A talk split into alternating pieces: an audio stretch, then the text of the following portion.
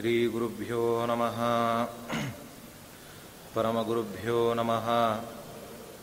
श्रीमदानन्दतीर्थभगवत्पादाचार्यगुरुभ्यो नमः। श्रीमद्वेङ्कटनाथपादजनिता गङ्गा जगत्पावनी यस्यापाङ्गनिरीक्षणं विधिभवेन्द्रार्कादिसर्वेष्टदम् यन्नामस्मरणं महागहरणं स्वर्ग्यं च मोक्षप्रदम् यत्पादाम्बुजयुग्मसेवनरतो ब्रह्मादिभिः पूज्यते। अभ्रमं भङ्गरहितम् अजडं विमलं सदा। आनन्दतीर्थमतुलं भजेतापत्रयापहम् भवति यदनुभावातेडमोकोऽपि वाग्मी जडमतिरपि जन्तुर्जायते प्राज्ञमौलिः सकलवचनचेतो देवता भारती सा मम वचसि निधत्तां सन्निधिं मानसे च तपोविद्याविरक्त्यादिसद्गुणोघाकरानहं वादिराजगुरून् वंदे। हयग्रीवदयाश्रयान् पूज्याय राघवेन्द्राय। सत्यधर्मरताय च भजतां कल्पवृक्षाय नमतां कामधेनवे। आपादमौलिपर्यन्तं गुरूणामाकृतिं स्मरेत्। तेन विघ्नाः प्रणश्यन्ति, सिद्धन्ति च मनोरथाः। श्रीविश्वेशतीर्थगुरुभ्यो नमः। हरिः ओम्। ಧರ್ಮದೃಢಬದ್ಧಮೂಲಃ ವೇದಸ್ಕಂದಃ ಋತುಕುಸುಮ ಋತುಕುಸುಮಃ ಮೋಕ್ಷಫಲಃ ಮಧುಸೂದನಪಾದಪೋ ಜಯತಿ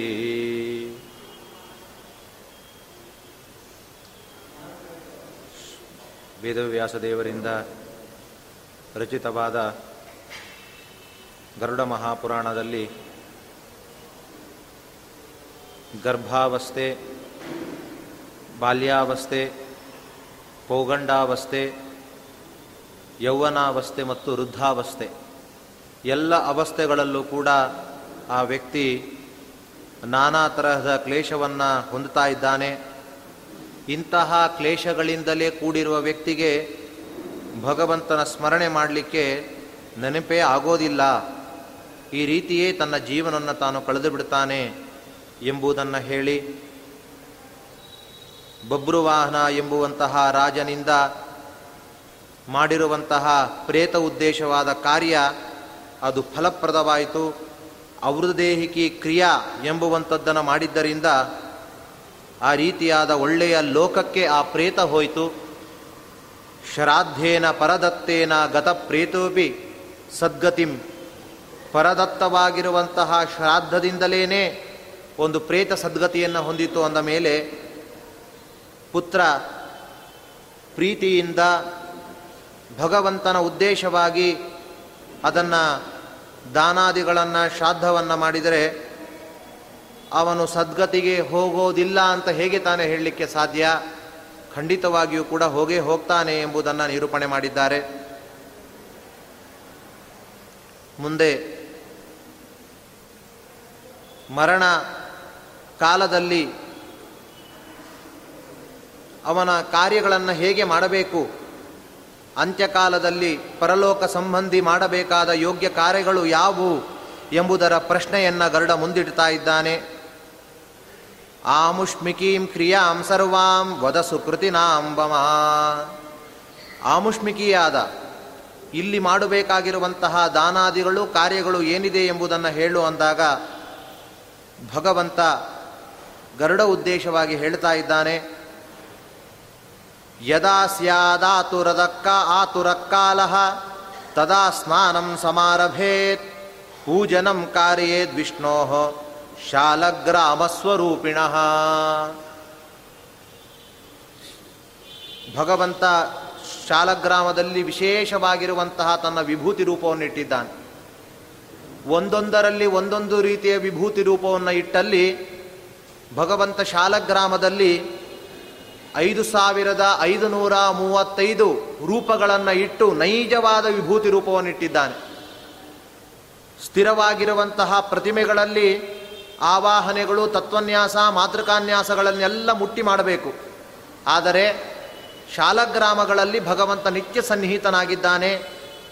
ದಾಸಾರ್ಯರು ಹೇಳುವಾಗ, ಕಾದ ಕಾಂಚನದೊಳಗೆ ಶೋಭಿಪ ಆದಿತೇಯಾಸ್ಯನ ತೆರದಿ ಲಕ್ಷ್ಮೀಧವನು ಪ್ರತಿದಿನ ದಿಶಾಲ ಗ್ರಾಮದೊಳಗಿಪ್ಪ ಅಂತಾರೆ.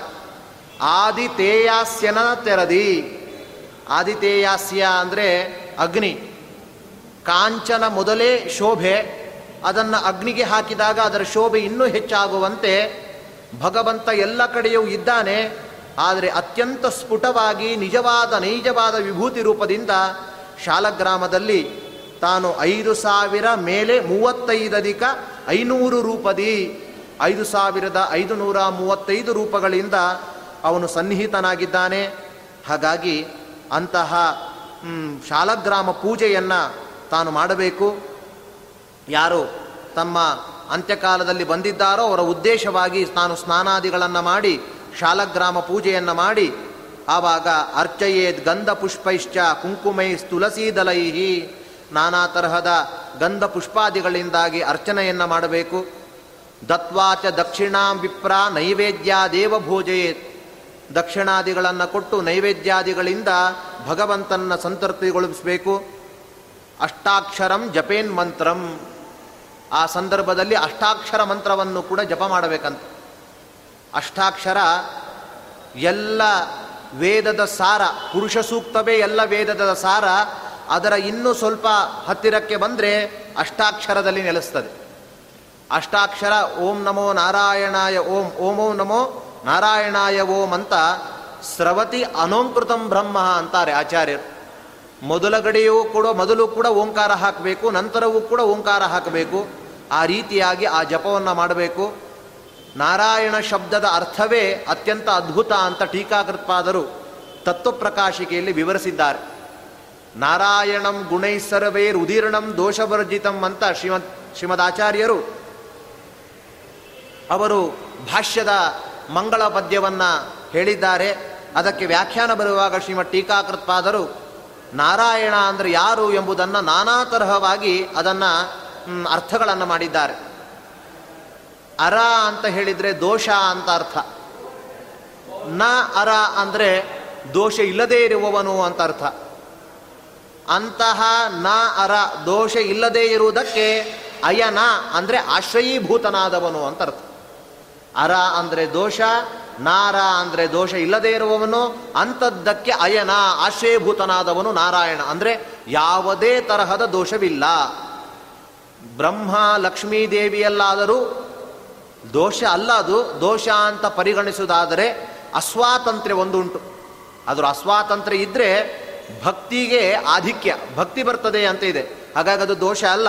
ಆದರೆ ಲಕ್ಷ್ಮಿ ಮತ್ತು ಬ್ರಹ್ಮಾದಿಗಳಲ್ಲಿ ಅಸ್ವಾತಂತ್ರ್ಯವಾದರೂ ಇದೆ, ಅಂತಹ ಅಸ್ವಾತಂತ್ರ್ಯವೂ ಕೂಡ ಭಗವಂತನಲ್ಲಿಲ್ಲ ಅಂತಹ ಸ್ವತಂತ್ರನಾದವನು ಭಗವಂತ, ಹಾಗಾಗಿ ಅವನು ನಾರಾಯಣ ಅಂದರು. ಮತ್ತೆ ಇನ್ನೊಂದು ನ ಎಂಬುವಂತಹ ಶಬ್ದಕ್ಕೆ ಹೇಗೆ ಅಭಾವ ಅಂತ ಅರ್ಥನೋ, ವಿರುದ್ಧ ಅಂತನೂ ಅರ್ಥ ಇದೆ. ಪಂಡಿತ ಅಂದರೆ ಜ್ಞಾನಿ, ಅಪಂಡಿತ ಅಂದರೆ ಜ್ಞಾನ ಇಲ್ಲದೇ ಇರುವವನು ಅಂತ ಅರ್ಥ. ಹಾಗಾಗಿ ಅಭಾವಕ್ಕೆ ನ, ನನ್ಯು, ಆ ನಕಾರಕ್ಕೆ ಅಭಾವ ಅಂತಲೂ ಅರ್ಥ ಇದೆ. ಹಾಗಾಗಿ ನ ಅರ ಅಂದರೆ ದೋಷ, ನ ಅರ ಅಂದರೆ ದೋಷ ವಿರುದ್ಧವಾಗಿರುವಂತಹ ಗುಣಗಳಿಗೆ ಅಯನ, ಆಶ್ರಯೀಭೂತನಾದವನು ಅಂತ ಅರ್ಥ. ಹಾಗಾಗಿ ಟೀಕಾಕೃತ್ಪಾದರು ತಿಳಿಸುವಾಗ ನಾರಾಯಣ ಎಂಬುವಂತಹ ಶಬ್ದ ಅದು ಢಿತ್ತಾದಿಗಳಂತೆ ಒಂದು ಶಬ್ದ ಅಲ್ಲ, ಅಂದರೆ ನಾವೆಲ್ಲ ಒಂದೊಂದು ಶಬ್ದ ಹೆಸರಿಟ್ಕೊಂಡಿರ್ತೇವೆ. ನಮ್ಮಲ್ಲಿ ಆ ಹೆಸರು ಯಾವ ರೀತಿಯಿಂದಲೂ ಕೆಲಸ ಮಾಡೋದಿಲ್ಲ. ಹಾಗೆ ಭಗವಂತನಲ್ಲಿರುವಂತಹ ಹೆಸರು ಸುಮ್ಮನೆ ಏನೋ ಕರೀಲಿಕ್ಕಿಟ್ಟಿದ್ದಾರೆ ಅಂತಲ್ಲ, ಅದು ಅನ್ವರ್ಥ ಅದು. ಶಬ್ದಗಳನ್ನು ಒಡೆದು ಒಡೆದು ನೋಡಿದಾಗ ಆ ಅರ್ಥಗಳನ್ನು ಆ ಶಬ್ದಗಳು ಹೇಳ್ತದೆ, ಭಗವಂತ ಇಂಥವನು ಅಂತ ಹೇಳ್ತಾ ಇದೆ, ಅದು ಅನ್ವರ್ಥವಾದದ್ದು ಅಂತ ಹೇಳಿದ್ದಾರೆ. ಹಾಗಾಗಿ ಅಂತಹ ಅಷ್ಟಾಕ್ಷರ ಮಂತ್ರವನ್ನು ಜಪ ಮಾಡಬೇಕು. ಹರೇರ ನಾಮ ಹರೇ ಸ್ಥಾಪಂ ದೃಣಾಂ ಶ್ರವಣಗೋಚರಂ ಆ ರೋಗಿಯ ಕಾಲ ಸಮೀಪಿಸಿದಾಗ ಆದಷ್ಟು ಬಂಧುಗಳು ಶೋಕಿಸದೆ ಪರಮಾತ್ಮನ ಪವಿತ್ರವಾಗಿರುವಂತಹ ನಾಮಗಳನ್ನೇ ಅದನ್ನು ಅವನಿಗೆ ಕೇಳುವಂತೆ ಹೇಳ್ತಾ ಇರಬೇಕು. ಮತ್ಸ್ಯ ಕೂರ್ಮ ವರಾಹಶ್ಚ ನಾರಸಿಂಹಶ್ಚ ವಾಮನಃ ರಾಮೋ ರಾಮಶ್ಚ ಕೃಷ್ಣಶ್ಚ ಬುದ್ಧ ಕಲ್ಕಿತತೈವಚ ಈ ರೀತಿ ದಶ ನಾಮಗಳನ್ನು ಹೇಳುವುದು ಏತಾನಿ ದಶನಾಮಾನಿ ಸ್ಮರ್ತವ್ಯಾನಿ ಸದಾ ಬುಧೈಹಿ ಸಮೀಪೇ ರೋಗಿಣೋ ಬ್ರೂಯುಹು ಬಾಂಧವಾಸ್ತೆ ಪ್ರಕೀರ್ತಿತಾ ನಿಜವಾದ ಬಂಧುಗಳಂದ್ರೆ ಯಾರು ಅಂತ ಹೇಳ್ತಾರೆ ಗರುಡ ಪುರಾಣಕಾರ ಬಂಧುಗಳು ಅಂದರೆ ಏನೋ ಸ್ವಲ್ಪ ಕಷ್ಟದಲ್ಲಿದ್ದಾನೆ, ಏನೋ ಹಾಸಿಗೆ ಹಿಡಿದಿದ್ದಾನೆ ಅಂತ ಬಂದು ಹೌದಾ ಅಂತ ಮರುಗಿ ಹೋಗುವಂಥವರು ನಿಜವಾದ ಬಂಧುಗಳಲ್ಲ. ಸಮೀಪೆ ರೋಗಿಣ ಬ್ರೂಯುಹು, ಬಾಂಧವಾಸ್ತೆ ಪ್ರಕೀರ್ತಿತಾ. ಇಂತಹ ರೋಗಗ್ರಸ್ತನಾದಾಗ, ಹೋಗುವ ಸಂದರ್ಭ ಬಂದಾಗ ಸಮೀಪದಲ್ಲಿದ್ದು ವಿಷ್ಣು ಸಹಸ್ರನಾಮಾದಿಗಳ ಪಠಣ ನಾಮ ಮತ್ಸ್ಯ ರಾಮ ನಾರಾಯಣ ಎಂಬುವಾಗಿ ಹೇಳುವಂಥವರೇ ನಿಜವಾದ ಬಂಧುಗಳು ಅಂತಾರೆ. ಬಂಧುಗಳು ಅಂದರೆ ಬಂಧನದಿಂದ ಮುಕ್ತಿ ಆಗುವಂತೆ ಮಾಡುವವರೇ ನಿಜವಾದ ಬಂಧುಗಳು. ಹಾಗಾಗಿ ಅಂತಹ ಅವರೇ ಬಂಧುಗಳು ಆಗ್ತಾರೆ. ಕೃಷ್ಣೇತಿ ಮಂಗಲಂ ನಾಮ ಯಸ್ಯ ವಾಚಿ ಪ್ರವರ್ತತೆ. ಯಾರ ಮುಖಾರವಿಂದದಲ್ಲಿ ಕೃಷ್ಣ ಎಂಬುವಂತಹ ನಾಮ ಅದು ಹರಿದಾಡ್ತಾ ಇರ್ತದೋ, ತಸ್ಯ ಭಸ್ಮೀಭವಂತ್ಯಾಶು ಮಹಾಪಾಪತ ಪಾತಕ ಕೋಟಯ ಅವನ ಎಲ್ಲ ರೀತಿಯ ಪಾಪಗಳು ಕೂಡ ಭಸ್ಮೀಭವಂತಿ. ಕೃಷ್ಣ ಎಂಬುವಂತಹ ಒಂದು ಪದ ಅದು ಎಲ್ಲರನ್ನು ಕರ್ಷತಿ, ಆಕರ್ಷಣೆ ಮಾಡುವಂತಹ ನಾಮ. ಭಾಗವತಕಾರರು ಹೇಳುವಾಗ, ಕೃಷ್ಣವರ್ಣಂ ಕಲೌ ಕೃಷ್ಣಂ ಸಾಂಗೋಪಾಂಗಂ ಸಪಾರ್ಷದಂ ಯಜ್ಞೈಹಿ ಸಂಕೀರ್ತನ ಯಜಂತಿಹಿ ಯಜಂತಿ ಸುಮೇಧಸಃ. ಲೋಕದಲ್ಲಿ ಜ್ಞಾನಿಗಳೆಲ್ಲ ಕಲೌ ವರ್ಣಂ ಕಪ್ಪು ವರ್ಣನಾದನಾಗಿರುವಂತಹ ಕೃಷ್ಣನನ್ನ ಬಗೆಬಗೆಯಾಗಿ ಅರ್ಚನೆ ಧ್ಯಾನಗಳನ್ನು ಮಾಡಲಿ ಅಂತ ಹೇಳಿದ್ದಾರೆ.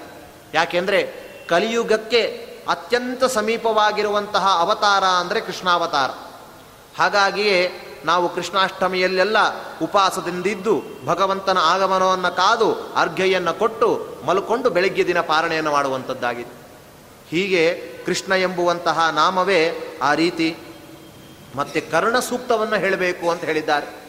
ಯತ್ರ ಗಂಗಾಚ ಯಮುನಾಚ ಯತ್ರ ಪ್ರಾಚಿ ಸರಸ್ವಾತಿ ತತ್ರ ಮಾಂ ಅಮೃತಂ ಕುರುಧಿ ಎಲ್ಲಿ ಗಂಗೆ ಹರಿತಾ ಇದೆಯೋ ಎಲ್ಲಿ ಎತ್ರ ಗಂಗಾ ಎತ್ರ ಯಮುನಾ ಹರಿತಾ ಇದೆಯೋ ಅಲ್ಲಿ ನನ್ನನ್ನು ಅಮೃತನನ್ನಾಗಿ ಮಾಡು ಅಂತ ಒಂದು ಕರ್ಣ ಸೂಕ್ತ. ಆ ಸೂಕ್ತವೇ ಹೇಳ್ತದೆ, ಕರ್ಣದಲ್ಲಿ ಪಠಣೆ ಮಾಡಬೇಕು ಅಂತ.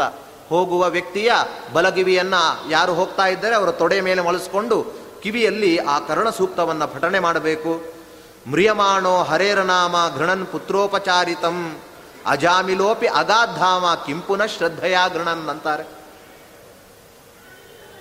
ಸಾಯ್ತಾ ಇರುವಾಗ ಹರಿಯುವ ನಾಮವನ್ನ ಅಜಾಮಿಳ ಯಾವುದೋ ಒಂದು ನೆಪದಿಂದ ಕರೆದ. ಆ ಒಂದು ಪುತ್ರನ ಒಂದು ನೆನಪಿನಿಂದ ಇಟ್ಟುಕೊಂಡೇ ಭಗವಂತನ ಕರೆದಾಗಲೂ ಕೂಡ ಅವನಿಗೆ ಪಾರ ಪ್ರಾರಬ್ಧದಿಂದಾಗಿ ಹಿಂದಿನ ಜನ್ಮದ ಸ್ಮೃತಿ ಬಂದು ಅವನ ಎಲ್ಲ ಯಮದೂತರು ಬರದೆ ವಿಷ್ಣುದೂತರು ಬಂದು ಕರ್ಕೊಂಡು ಹೋದರು.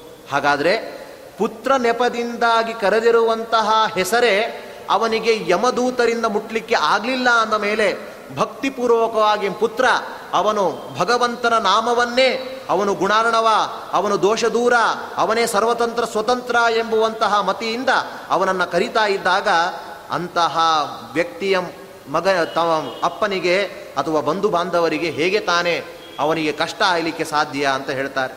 ಕಿಂಪುನ ಶ್ರದ್ಧೆಯ ಪುನಃ. ಶ್ರದ್ಧೆಯಿಂದ ಹೇಳಿದರೆ ಅದರ ಮಹಿಮೆ ಎಂತೂ ವರ್ಣಿಸಲಿ. ಹರಿರ್ ಹರತಿ ಪಾಪಾನಿ ದುಷ್ಟ ಚಿತ್ತೈರಪಿ ಸ್ಮೃತ. ಅನಿಚ್ಛಯಾಪಿ ಸಂಸ್ಪೃಷ್ಟ ದಹತ್ಯೇವ ಹಿ ಪಾವಕ. ಗೊತ್ತಿಲ್ಲಿ ಗೊತ್ತಿರದೇ ಇರಲಿ. ಬೆಂಕಿ ಮುಟ್ಟಿದೆ ಸುಡುತ್ತದೆ ಅಯ್ಯೋ ನೋಡೇ ಇರಲಿಲ್ಲ ಅಂತ ಹೇಳಿ ಕೈ ಸುಟ್ಕೊಂಡ್ವಿ ಅಂತ ಮಾತಾಡ್ತೇವೆ ಹಾಗೆ ಭಗವಂತನ ನಾಮ ಅದು ಹರಿಹಿ ಹರತಿ ಪಾಪಾನಿ. ಹೇಗೆ ಇದ್ದೇವೋ ಯಾವ ಅವಸ್ಥೆಯಲ್ಲಿದ್ದೇವೋ, ಆವಾಗ ಆ ಅವಸ್ಥೆಯಲ್ಲೇ ಭಗವಂತನ ನಾಮವನ್ನು ಹೇಳ್ತಾ ಇದ್ರು, ಅದು ನಮ್ಮ ಎಲ್ಲ ಥರ ಪಾಪವನ್ನು ಸುಟ್ಟು ಹಾಕ್ತದೆ. ದಾಸರು ಹೇಳುವಂತೆ, ಮಲಗಿ ಪರಮಾದರದಿ ಪಾಡಲು ಕುಳಿತು ಕೇಳುವ, ಕುಳಿತು ಪಾಡಲು ನಿಲುವ ನಿಂತರೆ ನಲಿವ ನಲಿದರೆ ಒಲಿವೆ ನಾ ನಿಮಗೆಂಬ. ಸುಲಭನೋ ಹರಿ, ತನ್ನವರನು. ಸುಲಭನೋ ಹರಿ, ತನ್ನವರ ನರಗಳಿಗೆ ಬಿಟ್ಟಗಲನೋ. ರಮಾಧವನ ಒಲಿಸಲರಿಯದೆ, ರಮಾಧವನೊಲಿಸಲರಿಯದೆ. ಪಾಮರರು ಬಳಲುವರು ಭವದೊಳಗೆ. ಈ ರೀತಿ ನಾವು ಮಲಗಿದು ಹೇಳಿದ್ರೆ ಭಗವಂತ ಕೂತು ಕೇಳ್ತಾನೆ, ಕೂತು ಹೇಳಿದ್ರೆ ನಿಂತು ಕೇಳ್ತಾನೆ, ನಿಂತು ಹೇಳಿದ್ರೆ ಕುಣಿತಾನೆ, ಕುಣಿದು ಹೇಳಿದ್ರೆ ನನ್ನನ್ನೇ ಕೊಡ್ತೇನೆ ಅಂತಾನೆ. ಇಂತಹ ಸುಲಭನಾಗಿರುವಂತಹ ಭಗವಂತನನ್ನ ಲೋಕದಲ್ಲಿ ಜನರು ಅವನನ್ನು ಒಲಿಸ್ಲಿಕ್ಕೆ ಆಗದೆ ಒದ್ದಾಡ್ತಾ ಇದ್ದಾರೆ ಅಂತ ಉದ್ಗಾರ ತೆಗೆದಿದ್ದಾರೆ. ಹಾಗಾಗಿ ಇಂತಹ ಭಗವಂತ ಒಂದು ಅನ್ಕೊಳ್ತಾನೆ ನೀವು ಮಾಡ್ರಿಯಪ್ಪ, ಹೊರಕೊಳ್ಳಿಗೆ ಸಿದ್ಧನಾಗಿದ್ದೀನಿ ಅಂತಾನೆ. ನೀವು ಸ್ವಲ್ಪ ಮಾಡಿ ಅಷ್ಟೇ. ದಾಸಾರರು ಹೇಳುವಾಗ ಜನಕ ತನ್ನಾತ್ಮಜಿಗೆ ವರಭೂಷಣ ದುಕೂಲವ ತೊಡಿಸೇ ಅಂತಾರೆ. ತನ್ನ ಮಕ್ಕಳಿಗೆ ತಂದೆ ತಾನೇ ಹೇಳ್ತಾನೆ, ನಮಸ್ಕಾರ ಮಾಡು ಅಂತ ಹೇಳ್ತಾನೆ, ನಮಸ್ಕಾರ ಮಾಡಿಸ್ಕೊಳ್ತಾನೆ, ಎಷ್ಟು ಚೆನ್ನಾಗಿ ನಮಸ್ಕಾರ ಮಾಡಿದಿ ಅಂತ ಮುದ್ದಾಡ್ತಾನೆ. ನಮಸ್ಕಾರ ಮಾಡಿದ್ದು ಸ್ವತಂತ್ರವಾಗಿ ಮಗುವಲ್ಲ ಅವನೇ ಹಿಡಿದು ನಮಸ್ಕಾರ ಮಾಡಿಸ್ಕೊಂಡವನು. ಆದರೂ ಅದರ ಮೇಲೆ ಅನುಗ್ರಹ ಮಾಡುವಂತೆ ಭಗವಂತ ಅವನೇ ನಮ್ಮಲ್ಲಿ ನಿಂತಾನೆ, ಅವನೇ ನಮ್ಮಿಂದ ಸೇವೆಗೊಳ್ತಾನೆ, ಅವನೇ ಸೇವ್ಯ, ಅವನೇ ಸೇವಕ. ಎರಡೂ ಆಗಿ ಎಷ್ಟು ಚೆನ್ನಾಗಿ ಆರಾಧನೆ ಮಾಡದಿ ಅಂತ ಸಂತೋಷದಿಂದ ವರವನ್ನು ಕೊಡ್ತಾ ಇದ್ದಾನೆ. ಇಂತಹ ಕರುಣೆ ಬೇರೆ ಯಾರಲ್ಲಿದೆ ಅಂತ ಕೇಳ್ತಾರೆ ದಾಸರು. ಅವನು ನಾವು ಮಾಡೋದು ಮಾಡಿದರೆ ಸಾಕು ಕೊಡೋಣ ಅಂತ. ಒಂದು ಸ್ವಲ್ಪ ಹೇಳಿ ಅವರು ಬಂದು ಅಂತ ಕೆಲವೊಮ್ಮೆ ಕೆಲವು ಆಚಾರಗಳು ಪರೀಕ್ಷೆ ಕೊಟ್ಟಿರೋದಿಲ್ಲ. ಕೊಟ್ಟದೇ ಇರುವಾಗ ಅವನೇ ಬಂದು ಕೇಳಲಿ ಅಂತ ಹೇಳ್ತಿರ್ತಾರೆ. ಮಾರ್ಕ್ಸ್ ಹಾಕಲಿಕ್ಕೆ ಸಿದ್ಧರಿರ್ತಾರೆ. ಒಂದು ಚೂರು ಬಾಯಿ ಬಿಟ್ಟರು ಹೇಳಲಿಕ್ಕೆ ರೆಡಿ ಇರ್ತಾರೆ. ಮಾರ್ಕ್ಸ್ ಹಾಕೋಣ ಅಂತ. ಹೇಳಲಿಕ್ಕೆ ಮಾರ್ಕ್ಸು ಬಾಯಿಯೇ ತೆಗಿತಾ ಇರೋದಿಲ್ಲ. ಅವಾಗ ಏನು ಮಾಡ್ಲಿಕ್ಕೆ ಸಾಧ್ಯ? ಸ್ವಲ್ಪ ಬಾಯಿ ತೆಗೆದ್ರೂ ಸಾಕು, ಮಾರ್ಕ್ಸ್ ಹಾಕ್ತಾರೆ. ಹಾಗೆ ಭಗವಂತ ಸ್ವಲ್ಪ ಕೆಲಸ ಮಾಡಿದ್ರು, ಅವನ ಉದ್ದೇಶವಾಗಿ ನಾಲ್ಕು ಹಿತ ಭಗವಂತನ ಮಾತುಗಳನ್ನು ಕೇಳಿದ್ರು, ಭಗವಂತ ಅನುಗ್ರಹ ಮಾಡ್ತಾ ಇದ್ದಾನೆ. ಹಾಗಾಗಿ ಇಂತಹ ಭಗವಂತನು ಅನಿಚ್ಛಯಾಪಿ. ಅವನ ಯಾವ ರೀತಿಯಾಗಿರುವಂತಹ ನಮ್ಮಿಂದ ಉಪಕಾರವನ್ನು ಅವನು ಇಚ್ಛೆ ಪಡೋದಿಲ್ಲ. ನಾವಾಗುವಾಗ ಭಗವಂತ ಅನುಗ್ರಹ ಮಾಡಲಿ ಈ ರೀತಿ ಅಂತ ಅವನ ಸೇವೆ ಮಾಡಬಹುದು. ಆದರೆ ಅವನು ಅನಿಮಿತ್ತ ಬಂದು ಕಣ್ಣಿಗೆವೆಯಂದದಲಿ ಕೈಮೈ ತಿಣ್ಣಿಗೊದಗುವ ತರದಿ ಪಲ್ಗಳು, ಪಣ್ಣು ಫಲಗಳ ನೆಗೆದು ಜಿಹ್ವೆಗೆ ರಸವನೀವಂತೆ ನಮ್ಮ ಕಣ್ಣಿಗೆ ಯಾವುದೇ ರೀತಿಯಾಗಿರುವಂತಹ ಕಸ ಬೀಳ್ಲಿಕ್ಕೆ ಹೊರಟರೂ ಕೂಡ ರೆಪ್ಪೆ ಬಂದು ತಡಿತಾ ಇದೆ. ನಮ್ಮ ಎಲ್ಲೇ ಒಂದು ಸೊಳ್ಳೆ ಅಥವಾ ಏನೇ ಒಂದು ಕೀಟಗಳು ಬಂದು ಕೂತಾಗ ಓಡಿಸ್ಲಿಕ್ಕೆ ಕೈ ಧಾವನೆ ಮಾಡ್ತಾ ಇದೆ. ಅದಕ್ಕೇನು ಪ್ರಯೋಜನ ಇಲ್ಲ. ಹಲ್ಲುಗಳು ಅಗಿದು ಅಗಿದು ಜಿಕ್ವೆಗೆ ರಸ ಕೊಡ್ತಾ ಇದೆ ಹಣ್ಣಿಂದು. ಅದಕ್ಕೂ ಏನು ಪ್ರಯೋಜನ ಇಲ್ಲ. ಹಾಗೆ ಭಗವಂತ ಅವನು ಯಾವುದೇ ರೀತಿ ಉಪಯೋಗ ನಮ್ಮಿಂದ ಇಲ್ಲದೇ ಇದ್ದರೂ ಕೂಡ ಅನುಗ್ರಹ ಮಾಡಲಿಕ್ಕೆ ನಿಂತಿದ್ದಾನೆ. ಇದೇ ದೊಡ್ಡ ಕಾರುಣ್ಯ ಭಗವಂತ. ಉಪನಿಷತ್ತು ಭಗವಂತನನ್ನು ಹೇಳುವಾಗ, ಅಸ್ತಿ ಇತ್ಯೇವ ಉಪಲಬ್ಧವ್ಯ ಅಂತ ಹೇಳಿದೆ. ಅಸ್ತಿ ಇತ್ಯೇವ ಭಗವಂತ ಇದ್ದಾನೆ ಅಂತ ಹೇಳಿದ್ರು ಸಾಕು ಅಂತೆ ಭಗವಂತ ಅನುಗ್ರಹ ಮಾಡ್ತಾನಂತ. ಅದಕ್ಕೆ ಒಂದು ಆಖ್ಯಾನ, ಒಬ್ಬ ಶೈವ ಭಕ್ತ. ಶೈವ ಭಕ್ತ ತಾನು ಕಾಡಿಯಲ್ಲಿ ಹೋಗ್ತಾ ಇದ್ದ ದಾರಿಯಲ್ಲಿ ಹೋಗುವಾಗ ಒಂದು ಕಲ್ಲನ್ನು ಎಡವಿದೆನಂತೆ. ಎಡವಿದಾಗ ಬಿದ್ದ, ಏನು ಎಡವಿದ್ದು ಅಂತ ನೋಡೋದು ಒಂದು ರೀತಿ ಕ್ರಮ ಇರ್ತದಲ್ಲ, ಏನು ಎಡವಿದ ನೋಡೋಣ ಅಂತ ನೋಡ್ದ, ಕಪ್ಪಾಗಿರುವಂತಹ ಕಲ್ಲು ಇತ್ತು ದೊಡ್ಡದು. ಏನು ಕಲ್ಲು ಅಂತ ತೆಗೆದು ನೋಡ್ತಾನೆ, ಬಹಳ ಶಿವಭಕ್ತ ಅವನು. ಶಿವಭಕ್ತ ಅಂದರೆ ಎಂದೆಂದು ಶಿವ ಶಿವ ಪಂಚಾಕ್ಷರಿಯನ್ನು ಬಿಟ್ಟವನೇ ಅಲ್ಲ, ಅಂತಹ ಶಿವಭಕ್ತ ಅಂತೆ. ತೆಗೆದು ನೋಡಿದಾಗ ಶಿವಂದೇ ಪ್ರತಿಮೆ ಇತ್ತಂತೆ. ಓ, ಬಹಳ ಸಂತೋಷ ಆಗ್ಬಿಡುತ್ತೆ. ಭಗವಂತನನ್ನ ಪೂಜೆ ಮಾಡಿಸ್ಕೊಳ್ಳಿ ಅಂತ ನನ್ನ ಕಾಲಿಂದ ಈ ರೀತಿ ಮಾಡಿಸಿದ್ದಾನೆ. ಕಾಲಿಂದ ಒದ್ದಿರುವ ಪ್ರತಿಮೆಯನ್ನು ನಾನು ಇವತ್ತು ಅರ್ಚನೆನೇ ಮಾಡಿಬಿಡ್ತೇನೆ ಅಂತ ಅದನ್ನು ಒಂದು ಕಡೆ ನಿಲ್ಲಿಸ್ತಾನೆ. ನದಿಯಿಂದ ನೀರು ತರ್ತಾನೆ, ಶುದ್ಧವಾದ ಜಲದಿಂದ ಅಭಿಷೇಕ ಮಾಡ್ತಾನೆ. ಅಭಿಷೇಕ ಪ್ರಿಯೋ ರುದ್ರ. ಎಲ್ಲ ರೀತಿಯ ಏಕಾದಶವಾಗಿರುವಂತಹ ಈ ಒಂದು ಮಂತ್ರಗಳಿಂದ ಅವನನ್ನು ಅಭಿಷೇಕ ಮಾಡ್ತಾ ಇದ್ದಾನೆ. ಮಾಡುವಾಗ ಏನಾಯಿತು, ಅವನನ್ನು ಇಡುವ ಸಂದರ್ಭದಲ್ಲಿ ಮಾಡಬೇಕು ಅಂತ ಇಡ್ತಾ ಇದ್ದಾನೆ. ಇಡುವಾಗ ಹಿಂದ್ಗಡೆ ಒಂದೇನೋ ಒಂದು ರೀತಿ ಏನೋ ಇರುವಂತೆ ಸ್ವಲ್ಪ ಬಿರುಸು ಬಿರುಸು ಇರುವಂತಹ ಒಂದು ಸ್ಪರ್ಶದ ಅನುಭವ ಆಯಿತು. ಏನು ಅಂತ ತಿರುಗಿಸಿ ನೋಡಿದರೆ ಅಲ್ಲಿ ವಿಷ್ಣು ಪ್ರತಿಮೆ ನಿಂತುಬಿಡಿ ಒಂದೇ ಶಿಲೆಯಲ್ಲಿ ಈ ಕಡೆ ರುದ್ರನ ಪ್ರತಿಮೆ, ಹಿಂದ್ಗಡೆ ವಿಷ್ಣುವಿನ ಪ್ರತಿಮೆ. ಆದರೆ ವಿಷ್ಣು ಅಂದ್ರೆ ಆಗೋಲ್ಲ ಅವನಿಗೆ. ಏನು ಮಾಡೋದು? ಯೋ, ಏನೋ ಶಿವ ಸಿಕ್ಕ ಅಂತ ಬಹಳ ಸಂತೋಷದಿಂದ ಪೂಜೆ ಮಾಡ್ಲಿಕ್ಕೆ ಹೊರಟ್ರೆ ವಿಷ್ಣುವಿನ ಪ್ರತಿಮೆನೇ ಇದೆಯಲ್ಲ, ಏನು ಮಾಡೋದು ಅಂತ ಅಂದ್ಕೊಂಡು ಅದನ್ನು ಇಟ್ಟು ಅವನಿಗೆ ನೀರೇ ಬೀಳಬಾರ್ದು ವಿಷ್ಣುವಿಗೆ. ಪ್ಲಾಸ್ಟಿಕ್ ಕವರು, ಅದು ಇದು ಎಲ್ಲ ಕಟ್ಟಿ ಸ್ನಾನ ಮಾಡಿಸಿದ್ರೆ ಬರೇ ರುದ್ರನಿಗೆ ಸ್ನಾನ ಆಗಬೇಕು. ವಿಷ್ಣುವಿಗೆ ಹೋಗದೇ ಇರುವಂತೆ ಮಾಡ್ದ. ಧೂಪದ ಕೆಲಸ ಬಂತು. ಧೂಪ ಮಾಡುವಾಗ ವಿಷ್ಣುವಿಗೆ ಹೋಗಲೇಬಾರದು ಅಂತ ಹತ್ತಿ ಇಡುವ ಪ್ರಯೋಗವನ್ನು ನಡೆಸಿದಂತೆ. ಅಲ್ಲಿ ಅವನಿಗೆ ಯಾವ ರೀತಿಯಾಗಿ ತಾಕಬಾರದು ಅಂತ ರುದ್ರನಿಗೆ ಮಾತ್ರ ಹೋಗಬೇಕು ಧೂಪ. ನೈವೇದ್ಯ ಸಮರ್ಪಣೆ ಬಂತು, ಎಲ್ಲ ಆಯಿತು, ಮಂಗಳಾರತಿ ಆಯಿತು. ಮಂಗಳಾರತಿ ಆಗುವಾಗ ಎಲ್ಲ ಸಾಕ್ಷಾ ನಮಸ್ಕಾರ ಮಾಡ್ತಾ ಇದ್ದಾನೆ. ನಾರಾಯಣನೇ ಆವಿರ್ಭವ ಬಿಟ್ನ ಆಶ್ಚರ್ಯ ಆಗೋಯ್ತು ಅವನಿಗೆ. ತೆಗೆದು ನೋಡ್ತಾನೆ, ಹೂವು, ಗೀವು ಎಲ್ಲ ತೆಗೆದು ನೋಡ್ತಾನೆ, ನಾನು ಪೂಜೆ ಮಾಡಿದ್ದು ವಿಷ್ಣುವನ್ನೋ ರುದ್ರನನ್ನು ನೋಡೋಣ ಅಂತ. ಯಾಕೆಂದ್ರೆ ನಾರಾಯಣ ಪ್ರಾದುರ್ಭೂತನಾಗಿದ್ದಾನೆ. ಯಾಕೆ ಹೀಗಾಯಿತು ಅಂತ ಕೇಳಿದರೆ ನಾರಾಯಣ ಹೇಳ್ತಾನೆ, ನನಗೆ ನೀನು ಧೂಪ ಹೋಗಬಾರ್ದು, ನೀರು ಹೋಗಬಾರ್ದು ಅಂತೆಲ್ಲ ಮಾಡಿದಿ. ಆದರೆ ನಾನಂತ ಒಬ್ಬ ಇದ್ದೀನಿ ಅಂತ ಅನ್ಕೊಂಡ್ಯೋ ಇಲ್ಲೋ? ಅದಕ್ಕಾಗಿ ಆಯುರ್ಭೂತನಾಗಿದ್ದೀನಿ ಅಂತನು.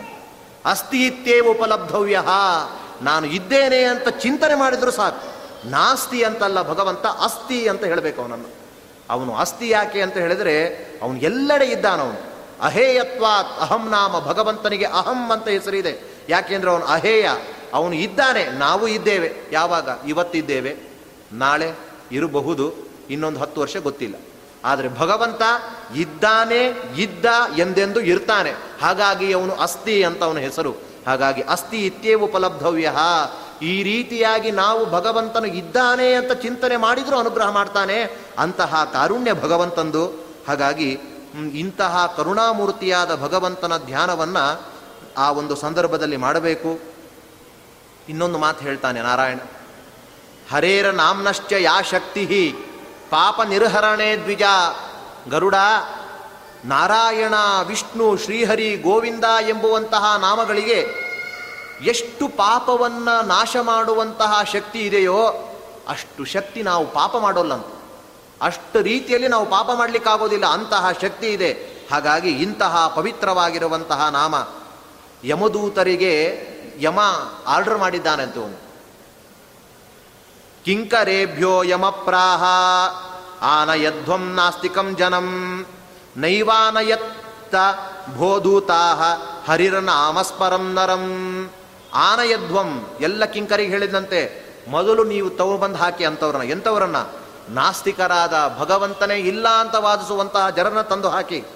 ಯಾರನ್ನ ತರಬೇಡಿ ಅಂದರೆ ಹರಿರ್ನಾಮ ಸ್ಮರಂ ನರಂ, ಹರಿನಾಮ ಸ್ಮರಣೆ ಮಾಡುವಂತಹ ಜನರನ್ನು ಎಂದೆಂದೂ ತರಬೇಡಿ ಅಂತ ಆಜ್ಞೆ ಮಾಡಿದ್ದಾನೆ. ಹಾಗಾಗಿ ಅಚ್ಯುತಂ ಕೇಶವಂ ರಾಮನಾರಾಯಣಂ ಕೃಷ್ಣದಾಮೋದರಂ ವಾಸುದೇವಂ ಹರಿಂ, ಶ್ರೀಧರಂ ಮಾಧವಂ ಗೋಪಿಕಾ ವಲ್ಲಭಂ ಜಾನಕೀ ನಾಯಕಂ ರಾಮಚಂದ್ರಂ ಭಜೆ ಅಚ್ಯುತ ಕೇಶವ ರಾಮ ನಾರಾಯಣ ಕೃಷ್ಣ ದಾಮೋದರ ಅಂತ ಈ ರೀತಿಯಾಗಿ ಸ್ಮರಣೆಯನ್ನ ಮಾಡ್ತಾ ಇದ್ರೆ ತಾನಾನ ಯಧ್ವಮಸತೋ ವಿಮುಖಾನ್ ಮುಕುಂದ ಪಾದಾರವಿಂದ ಮಕರಂದ ರಸಾದ ಜಸ್ರಂ, ನಿಷ್ಕಿಂಚನೈ ಪರಮಹಂಸ ಕುಲೈರ ಜಗ್ಸ್ನಸಗ್ನೈ ಜುಷ್ಟಾಗೃಹೇ ನೆರೆಯ ವರ್ತ್ಮನಿ ಬದ್ಧ ತೃಷ್ಣಾನ್ ಈ ರೀತಿ ಅಚ್ಯುತಾದಿ ಸ್ಮರಣೆ ಮಾಡುವಂತಹ ಜನರನ್ನು ತರಬೇಡ, ಯಾರನ್ನ ತಗೊಂಡ್ಬಾ ಅಂತ ಹೇಳಿದರೆ ಭಗವಂತನ ನಾಮ ಅಂದರೆ ಆಗೋದಿಲ್ಲ, ಭಗವಂತನ ಕಥೆ ಅಂದರೆ ಆಗೋದಿಲ್ಲ, ಭಗವಂತನ ಮೂರ್ತಿ ಅಂದರೆ ಆಗೋದಿಲ್ಲ, ವಿಮುಖರಾಗಿರ್ತಾರೋ ಅಂಥವ್ರನ್ನ ತೆಗೆದುಕೊಂಡು ಬಾ ಅಂತ ಹೇಳಿದ್ದಾನಂತೆ. ಭವ ಶರಣ ಮಿತೀರ ಎಂತಿ ವೈ ತ್ಯಜಭಟ ದೂರತ ದೂರತರೇಣ ತಾನ್ ಅಪಾಪಾನ್. ಅಚ್ಯುತಾದಿಗಳ ಸ್ಮರಣೆ ಮಾಡುವ ಅಪಾಪಿಗಳಾಗಿರುವಂತಹ ಜನರನ್ನು ದೂರದಲ್ಲೇ ಬಿಟ್ಬಿಡು. ಅವರ ಹತ್ತಿರಕ್ಕೂ ಸುಳಿಲಿಕ್ಕೆ ಹೋಗಬೇಡ. ಆದರೆ ಇಂತಹ ಜನರನ್ನು ಮಾತ್ರ ತೆಗೆದುಕೊಂಡು ಬಾ. ಯಾಕೆ ಅಂದರೆ ಎಂಥವರು ಮತ್ತೇನಾಗಿದ್ದಾರೆ ಅವರು? ಜಿಹ್ವಾನ ವಕ್ತಿ ಭಗವದ್ಗುಣನಾಮಧೇಯಂ ಚೇತಶ್ಚ ನ ಸ್ಮರತಿ ತಚ್ಚರಣಾರವಿಂದಂ. ಕೃಷ್ಣಾಯ ನೋ ನಮತಿ ಯಚ್ಚಿರ ಏಕದಾಪಿ ತಾನಾನ ಯಧ್ವಮಸತೋ ಕೃತ ವಿಷ್ಣು ಕೃತ್ಯಾನ್ ಒಂದು ದಿನವೂ ಕೂಡ ತನ್ನ ಒಂದು ನಾಲಿಗೆ ಭಗವಂತನ ನಾಮವನ್ನು ನುಡಿದೇ ಇರುವಂಥದ್ದಾಗಿದ್ರೆ ಚೇತಶ್ಚ ನಸ್ಮರದಿ ತಚ್ಚರಣಾರವಿಂದಂ ಭಗವಂತನ ಚರಣಾರವಿಂದಗಳನ್ನು ಮನಸ್ಸು ಒಂದು ಮೊಮ್ಮೆಯೂ ಕೂಡ ನೆನೆಸಲಿಲ್ಲ ಅಂತಾಗಿದ್ರೆ ಕೃಷ್ಣಾಯನೋ ನಮತಿ ಯಚ್ಚಿರ ಏಕದಾಪಿ. ಅವನ ಒಂದು ತಲೆ ಎಂದು ಎಂದು ಭಗವಂತನ ಶಿರಸ್ಸಿಗೆ ಬಾ ಒಂದು ಪಾದಗಳಿಗೆ ನಮಿಸಲಿಲ್ಲ ಅಂತಾಗಿದ್ರೆ ಅಂಥವರನ್ನ ದರದರನೆ ಎಳೆದುಕೊಂಡು ಬಾ ಅಂತ ಆಜ್ಞೆ ಮಾಡಿದ್ದಾನೆ. ಭಾಗವತ ಒಂದು ಮಾತು ಹೇಳಿದ. ಭಾರಪ್ಪರಂ ಪಟ್ಟ ಗಿರೀಶ ಜುಷ್ಟಂ, ಅಪ್ಯುತ್ತಮಾಂಗಂ ನಮೇನ್ಮುಕುಂದಂ ವಜ್ರ ವೈಢೂರ್ಯ ಮುತ್ನು ರತ್ನಗಳಿಂದ ಖಚಿತವಾಗಿರುವಂತಹ ದೊಡ್ಡ ಕಿರೀಟವನ್ನು ಧಾರಣೆ ಮಾಡಿದ್ರು ಭಗವಂತನ ಪಾದಗಳಿಗೆ ನಮಿಸ್ತಿಲ್ಲ ಅಂತಾಗಿದ್ರೆ ಭಾರಪ್ಪರಂ ಪಟ್ಟ ಕಿರೀಶ ಜುಷ್ಟಂ, ಅಂತಹ ಕಿರೀಟ ಬರೇ ಭಾರ. ಕತ್ತೆ ಬೇರೆ ರೀತಿಯ ಗಂಟು ಮೂಟೆಗಳನ್ನು ಹೊತ್ತಿದೆ. ಇವನೊಂದು ಸ್ವಲ್ಪ ಡೆಕೋರೇಷನ್ ಇರುವಂತಹ ಕಿರೀಟ ಹೊತ್ತಿದಾನಷ್ಟೇ. ಬಿಲೇಬತೋ ರುಕ್ರಮ ವಿಕ್ರಮಾನ್ಯೇ ನ ಶೃಣ್ವತ್ಯಕರ್ಣ ಪುಟೇನ ರಸ್ಯ ಯಾರ ಕಿವಿಗಳು ಭಗವಂತನ ಕಥಾಶ್ರವಣವನ್ನು ಮಾಡೋದಿಲ್ವೋ, ಅವನ ಕಿವಿ ಹುತ್ತದಲ್ಲಿರುವಂತಹ ತೂತಿದ್ದ ಹಾಗೆ ಅಂತಾರೆ. ಹುತ್ತದಲ್ಲಿ ಹೇಗೆ ತೂತಿರ್ತದೆ ಅದು ಇನ್ನೊಬ್ಬನು ಮಾಡು, ಮಾಡಿರುವಂತಹ ಒಂದು ಮನೆಯನ್ನ ಹಾವು ಪ್ರವೇಶ ಮಾಡಿರ್ತದೆ. ಆ ತೂತು ಹೇಗೆ ಅದು ಜಡ? ಅದೇ ರೀತಿ ಅದು ಕಿವಿ ಅಂತ ಇದೆ ಅಷ್ಟೇ ಹೊರತು ಅದು ಕಿವಿಯಲ್ಲ, ತೂತಿದ್ದ ಹಾಗೆ. ಕಣ್ಣಿದೆ. ಆ ಕಣ್ಣು ಎಂಥದ್ದು ಅಂತ ಹೇಳಿದರೆ ನವಿಲಿನ ಗರಿಯಲ್ಲಿರುವಂತಹ ಕಣ್ಣಿದ್ದ ಹಾಗೆ ಅಂತ ವರ್ಣನೆ ಮಾಡಿತು. ನವಿಲಿಗೆ ಸಾವಿರಾರು ಕಣ್ಣುಗಳಿದೆ. ಆದರೆ ಅಂತಹ ಕಣ್ಣು ಇದ್ದು ಏನು ಉಪಯೋಗ? ಭಗವಂತನ ವಿಗ್ರಹವನ್ನ ಭಗವತ್ ಭಕ್ತರ ಪಾದಕಮಲಗಳನ್ನು ನೋಡದೇ ಇರುವಂತಹ ಕಣ್ಣು, ಅದು ನಿಜವಾಗ್ಲೂ ಕಣ್ಣಲ್ಲ ಅದು ಬೃಹಾಯಿತೇತೆ ನಯನೇನ ರಾಣಾಂ, ಲಿಂಗಾನಿ ವಿಷ್ಣೋರ್ನ ನಿರೀಕ್ಷತೋಯೇ. ಪಾದೋ ದೃಣಾಂತೋ ದ್ರುಮಜನ್ಮ ಭಾಜೋ, ಕ್ಷೇತ್ರೇಣ ನಾನೋ ವ್ರಜತೋ ಹರೇರ್ಯೋ. ಯಾರ ಕಣ್ಣು ಭಗವಂತನ ಒಂದು ವಿಗ್ರಹವನ್ನು ನೋಡಿಲ್ವೋ, ಅದು ನಿಜವಾದ ಕಣ್ಣಲ್ಲ ಬರಹಾಯಿತೆ ನವಿಲಿನ ಗರಿಯಲ್ಲಿರುವಂತಹ ಕಣ್ಣು. ನವಿಲಿಗೆ ಸಾವಿರಾರು ಗರಿಗಳಲ್ಲಿ ಕಣ್ಣಿದೆ, ಏನು ಉಪಯೋಗ? ಶೋ ಅಷ್ಟೇ. ಅದೇ ರೀತಿ ಅವನ ಕಣ್ಣು, ಅದೇ ರೀತಿಯಾಗಿರುವಂತಹ ಕಣ್ಣುಗಳು. ಯಾರ ಒಂದು ಕಾಲು ಅದು ಭಗವಂತನ ಮಂದಿರವನ್ನು ಕುರಿತು ಹೋಗಿಲ್ವೋ, ಅದು ಕಾಲಲ್ಲ, ಅದು ಕೋಲು ಅಂತ ಹೇಳ್ತಾರೆ. ಅದು ಏನು ಉಪಯೋಗ ಇಲ್ಲ ಸುಮ್ಮನೆ ಇದೆ ಅಷ್ಟೇ. ಅದಕ್ಕೆ ಯಾವುದೇ ರೀತಿಯಾದ ಪ್ರಯೋಜನ ಇಲ್ಲ.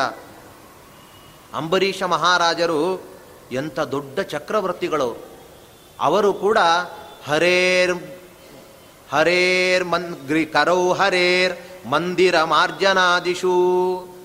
ಭಗವಂತನ ಮಂದಿರವನ್ನು ತೊಳಿಲಿಕ್ಕೆ ನೂರಾರು ಸಾವಿರಾರು ಆಳು ಕೋಳುಗಳಿದ್ದರೂ ಕೂಡ ಅವುಗಳಿಗೆ ಯಾರಿಗೂ ಆದೇಶ ಮಾಡದೆ ಭಗವಂತನ ಮಂದಿರವನ್ನು ಸ್ವತಃ ಅವರೇ ಶುದ್ಧ ಮಾಡ್ತಾ ಇದ್ರಂತೆ ಅಂಬರೀಷ ಮಹಾರಾಜರು ಅಂತಹ ದೊಡ್ಡ ರಾಜನಾಗಿದ್ದರೂ ಕೂಡ ಭಗವಂತನ ಮಂದಿರವನ್ನು ಕರೌ ಹರೇರ್ ಮಂದಿರ ಮಾರ್ಜನಾದಿಶು. ಹಾಗಾಗಿ ಅಂತಹ ರೀತಿಯಲ್ಲಿ ನಮ್ಮ ಈ ಒಂದು ಮನಸ್ಸನ್ನು, ಕಣ್ಣನ್ನ, ಮೂಗನ್ನು, ಕಿವಿಯನ್ನು ನಮ್ಮಲ್ಲಿರುವಂಥ ಎಲ್ಲ ಇಂದ್ರಿಯಗಳನ್ನು ಕೂಡ ಭಗವತ್ ಪರವಾಗಿ ಮಾಡಿದರೆ ಅದು ಸಾರ್ಥಕ ಅಂತ ಹೇಳಿದೆ ಭಾಗವತ. ಹಾಗಾಗಿ ಯಮದೇವರು ಕೂಡ ಆದೇಶಿಸಿದ್ದಾರೆ, ಜಿಹ್ವಾನ ವಕ್ತಿ, ಯಾರ ನಾಲಿಗೆ ಒಂದು ದಿನವೂ ಕೂಡ ಭಗವಂತನ ನಾಮಸ್ಮರಣೆಯನ್ನು ಮಾಡಲಿಲ್ಲ, ಅಂಥವರನ್ನು ನೀನು ದರದರನೆ ಕಳೆದುಕೊಂಡು ಬಾ ಅಂತ ಆಜ್ಞೆ ಮಾಡಿದ್ದಾರೆ. ಹೀಗೆ ವಿಷ್ಣು ದೂತರಿಗೆ ಆಜ್ಞಾಪಿಸಿದ್ದಾರೆ.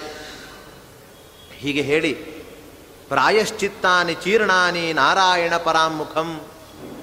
ಭಗವಂತನಿಗೆ ಅಭಿಮುಖನಾಗಿ, ಭಗವಂತನ ವಿರುದ್ಧವಾಗಿದ್ದುಕೊಂಡು ಎಷ್ಟೇ ದಾನಗಳನ್ನು ಮಾಡಲಿ, ಎಷ್ಟೇ ಕರ್ಮಗಳನ್ನು ಮಾಡಿದರೂ ಕೂಡ ಅದು ಸುರಾ ಕುಂಭ ಮಿವಾಪಗಾಹ.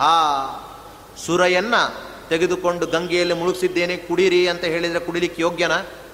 ಸುರ ಸುರವೇ. ಹಾಗೆ ತಾನು ಕರ್ಮ ಮಾಡಿದ್ದಾನೆ ಅದು ಭಗವಂತನಿಗೆ ಪ್ರೀತಿಯಾಗಿಲ್ಲ. ಭಗವದ್ ವಿಮುಖನಾಗಿ ಕರ್ಮವನ್ನು ಮಾಡಿದರೆ ಅದು ಯಾವ ರೀತಿ ಪ್ರಯೋಜನಕ್ಕೂ ಬರೋದಿಲ್ಲ.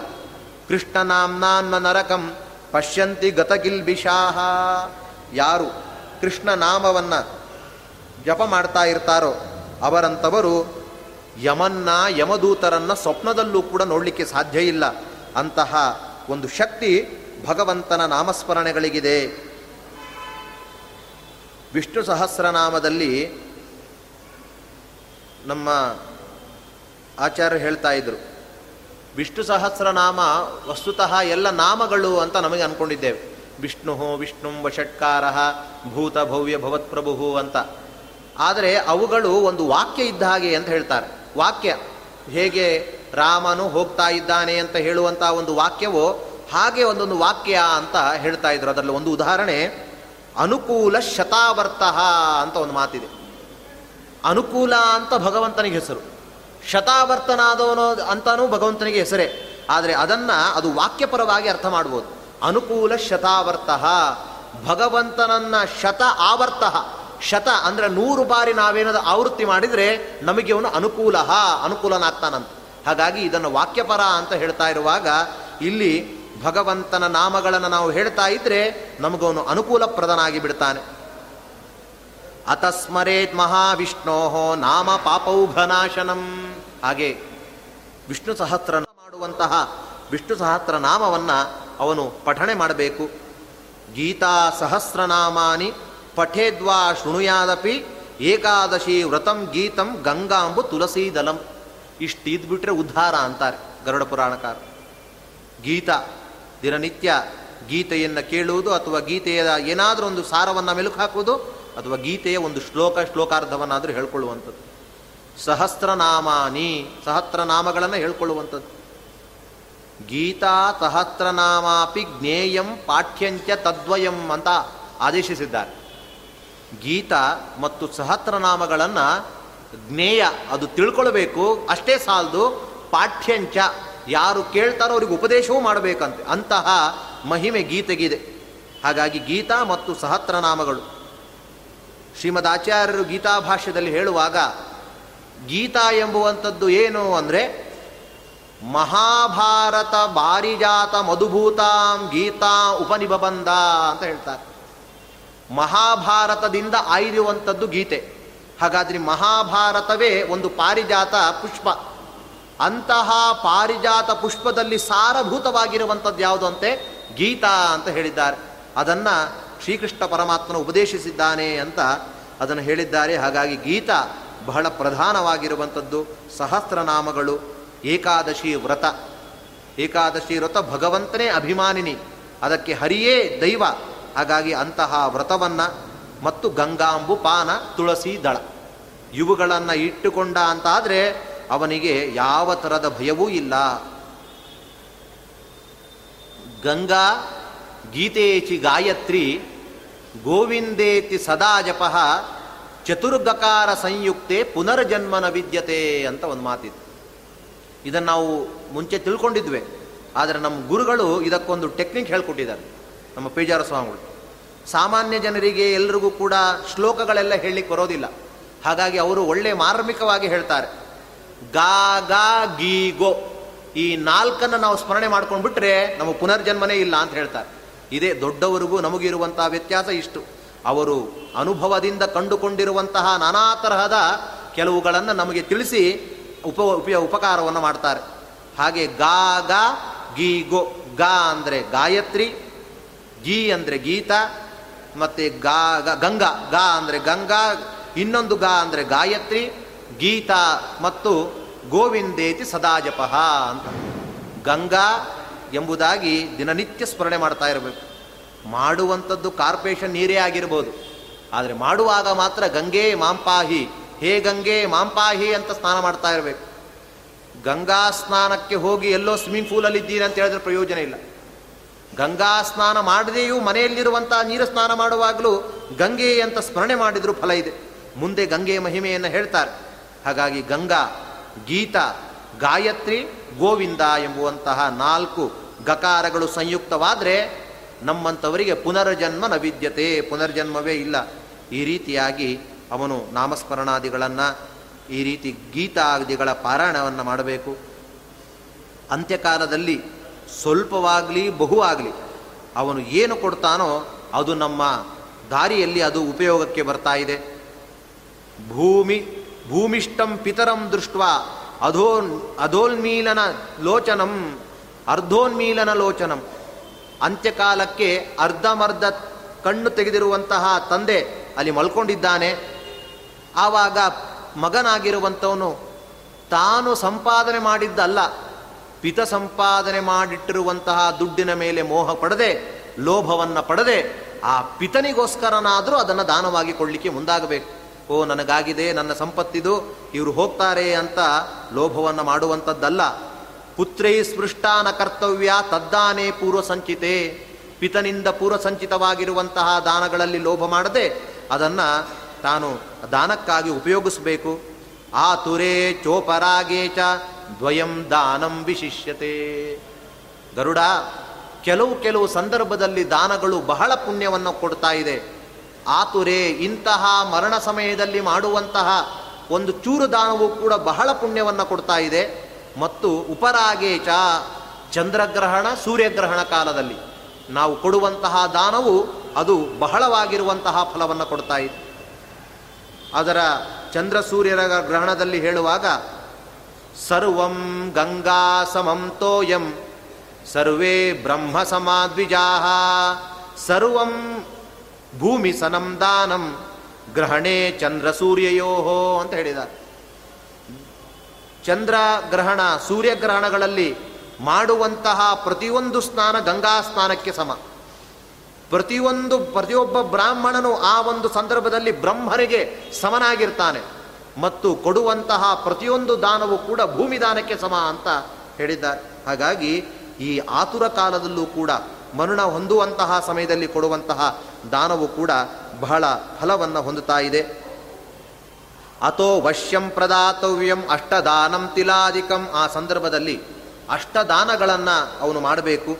ಅಷ್ಟದಾನಗಳು ಯಾವುವು ಅಂದರೆ ತಿಲ, ಲೋಹ, ಹಿರಣ್ಯ, ಕಾರ್ಪಾಸ ಅಂದರೆ ಹತ್ತಿ, ಲವಣ ಮತ್ತು ಸಪ್ತ ಧಾನ್ಯಗಳು ಕ್ಷಿತಿ ಭೂಮಿ ಇವೆಲ್ಲವೂ ಕೂಡ ಒಂದೊಂದು ರೀತಿಯಾಗಿರುವಂತಹ ಫಲವನ್ನು ಕೊಡ್ತಾ ಇದೆ.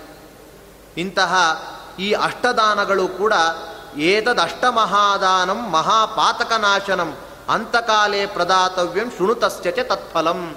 ಈ ಅಷ್ಟಮಹಾದಾನಗಳು ಕೂಡ ಮಹಾಪಾಪಗಳನ್ನು ನಾಶ ಮಾಡುವಂಥದ್ದು. ಅದರ ಮಹಿಮೆಯನ್ನು ಹೇಳ್ತೇನೆ ಕೇಳು. ಮೊದಲು ತಿಲ. ತಿಲ ಅಂದರೆ ಯಾವುದು? ಅದು ಹೇಗೆ ಬಂತು? ಅದಕ್ಕ್ಯಾಕೆ ಅಷ್ಟು ಮಹಿಮೆ? ಅಂದರೆ ಮಮ ಸ್ವೇಧ ಸಂಭೂತೋದ್ಭವಾ ಪವಿತ್ರ ತ್ರಿವಿಧಾಸ್ತಿಲಾ ತಿಲ ಎಂಬುವಂಥದ್ದು ಭಗವಂತನ ಬೆವರಿನಿಂದಾಗಿ ಉತ್ಪತ್ತಿಯಾಗಿರುವಂಥದ್ದಂತೆ ವರಾಹ ರೂಪಿಯಾಗಿರುವಂತಹ ಭಗವಂತ ಭೂಮಿಯನ್ನು ತಾನು ಎತ್ತುವಾಗ ಸಾಮಾನ್ಯ ಜನರಂತೆ ನನಗೂ ಕ್ಲೇಶ ಆಗಿದೆ ಅಂತ ತೋರಿಸ್ಕೊಳ್ಳಿಕ್ಕಾಗಿ ತಾನು ಸ್ವೇದವನ್ನು ತಾನೇ ಹುಟ್ಟಿಸಿಕೊಂಡಿದ್ದಂತೆ. ಹಾಗಾಗಿ ಅಂತಹ ಸಂದರ್ಭದಿಂದ ಆವಿರ್ಭೂತವಾದದ್ದೇ ತಿಲ. ಅಸುರಾಹ ದಾನವಾ ದೈತ್ಯಾಹ ತೃಪ್ಯಂತಿ ತಿಲದಾನತಃ.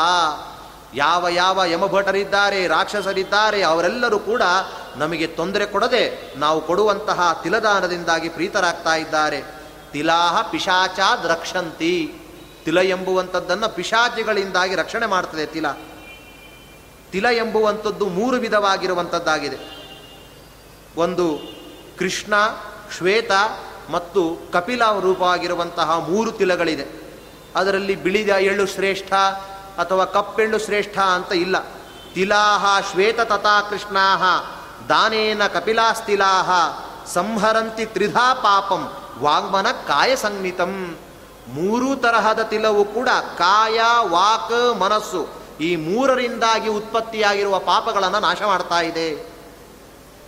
ಇನ್ನೊಂದು ಪುರಾಣ ಹೇಳ್ತದೆ ಪ್ರೇತಮುದ್ದಿಶ್ಯ ಯೋದದ್ಯಾತ್ ಹೇಮಗರ್ಭಂ ತಿಲಾಂದೃಪ ಯಾವಂತಸ್ತೆ ತಿಲಾ ಸ್ವರ್ಗೆ ತಾವತ್ಕಾಲಂ ಪ್ರಮೋದತೆ. ಹಿರಣ್ಯ ಗರ್ಭವಾದ ತಿಲವನ್ನು ಯಾರು ಕೊಡ್ತಾರೋ? ಅಂದರೆ ಒಂದು ಬಂಗಾರವನ್ನು ಏನು ತಿಲದಲ್ಲಿ ಮುಚ್ಚಿ ಅದನ್ನು ಯಾವ ಬ್ರಾಹ್ಮಣರಿಗೆ ಕೊಡ್ತಾರೋ? ಅಂತಹ ತಿಲಗಳು ಎಷ್ಟು ಇದೆಯೋ ಅಷ್ಟು ಒಂದೊಂದು ತಿಲಕ್ಕೆ ಒಂದೊಂದು ವರ್ಷದಂತೆ ಸ್ವರ್ಗದಲ್ಲಿ ಅವನು ಆರಾಮಾಗಿ ಇರ್ತಾನೆ. ಇಂತಹ ಮಹಿಮೆ ತಿಲಕ್ಕಿದೆ. ಹಾಗಾಗಿ ತಿಲದಾನವನ್ನು ಕೊಡಬೇಕು. ಲೋಹದಾನಂಚ ದಾತವ್ಯಂ ಭೂಮಿಯುಕ್ತೇನ ಪಾಣಿನ. ಲೋಹದಾನವನ್ನು ಕೂಡ ಮಾಡಬೇಕು. ಲೋಹದಾನವನ್ನು ಮಾಡುವುದರಿಂದ ಅವನು ಯಮಲೋಕದ ಮಾರ್ಗದಲ್ಲಿ ಕ್ಲೇಶವನ್ನು ಅವನು ಅನುಭವಿಸೋದಿಲ್ಲ. ಯಾವುದು ಲೋಹ ಅಂತ ಹೇಳಿದರೆ, ಕುಠಾರೋ ಮುಸಲೋ ದಂಡ ಖಡ್ಗಶ್ಚ ಚುರಿಕಾ ತಥಾ ಶಸ್ತ್ರಾಣಿ ಯಮಹಸ್ತೇಚ ನಿಗ್ರಹೇ ಪಾಪಕರ್ಮಣಾಂ. ಯಮ ಮತ್ತು ಯಮದೂತರು ಪಾಪ ಕರ್ಮಗಳನ್ನು ಮಾಡುವಂಥವರಿಗೆ ಶಿಕ್ಷೆ ಕೊಡಲಿಕ್ಕಾಗಿ ಏನೇನು ಆಯುಧಗಳನ್ನು ಹಿಡ್ಕೊಂಡಿರ್ತಾರೆ, ಅಂತಹ ಆಯುಧಗಳಿಂದ ನಮಗಾಗುವಂತಹ ದುಃಖ ಅದರಿಂದ ಲೋಹದಾನದಿಂದ ಆಗೋದಿಲ್ಲ. ಮುಸಲ, ದಂಡನ, ಖಡ್ಗಗಳು, ಚುರಿಕ ಅಂದರೆ ಕತ್ತಿ ಅವುಗಳನ್ನು ತ್ರಿಶೂಲ ಒಟ್ಟು ಕಬ್ಬಿಣದ ಒಂದು ಅಂಶವನ್ನು ಅದರಲ್ಲಿ ಕೊಡಬೇಕು. ತಸ್ಮಾ ದದ್ಯ ಲೋಹದಾನಂ ಯಮಲೋಕೆ ಸುಖಾವಹಂ. ಯಮದ ದಾ, ದಾರಿಯು ಸುಖ ಮತ್ತು ಯಮದೂತರ ಒಂದು ಸಂತೋಷವೂ ಕೂಡ ಆಗ್ತಾ ಇದೆ. ಲೋಹದಾನದಿಂದ ಯಾರ್ಯಾರು ಪ್ರೀತರಾಗ್ತಾರೆ ಅಂದರೆ ಊರಣ ಶ್ಯಾಮಸೂತ್ರಶ್ಚ ಊರಣ ಎಂಬುವಂತಹ ದೂತ.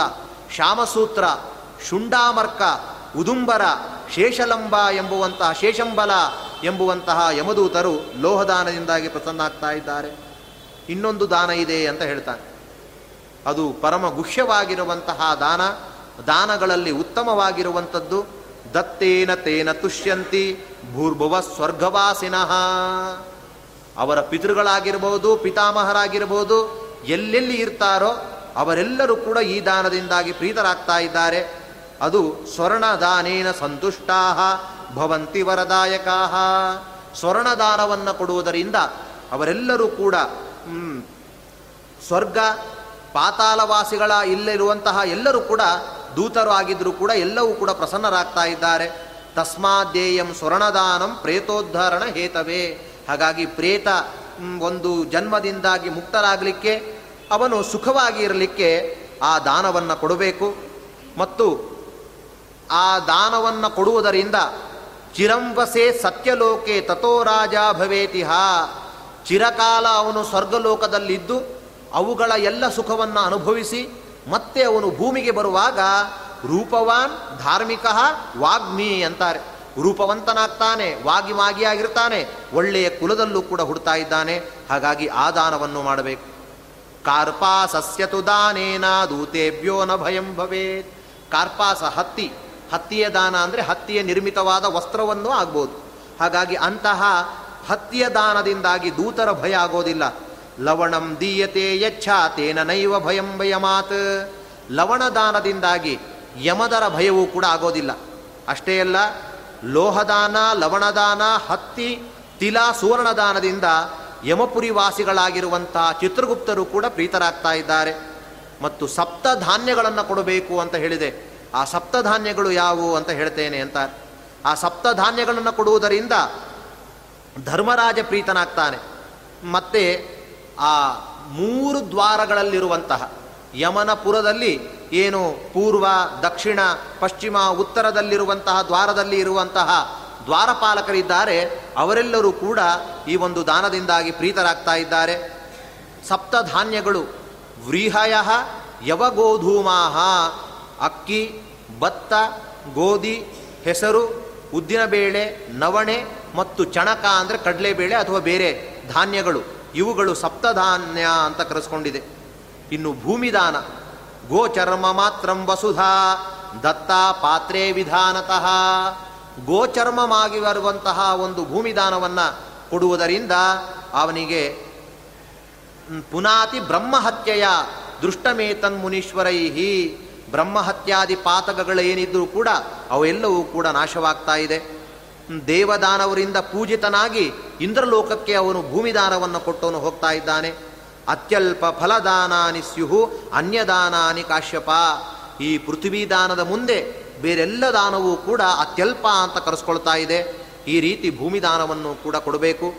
ಇನ್ನು ಗೋದಾನ. ಗೋದಾನ ಎಂಬುವಂಥದ್ದು ಐದು ತೆರನಾಗಿದೆ ಅಂತ ಹೇಳ್ತಾರೆ. ಅಂಥದೇನು ರುದ್ರಧೇನು ಮತ್ತು ಋಣಧೇನು ಮೋಕ್ಷಧೇನು ವೈತರಣಿಧೇನು ಅಂತ.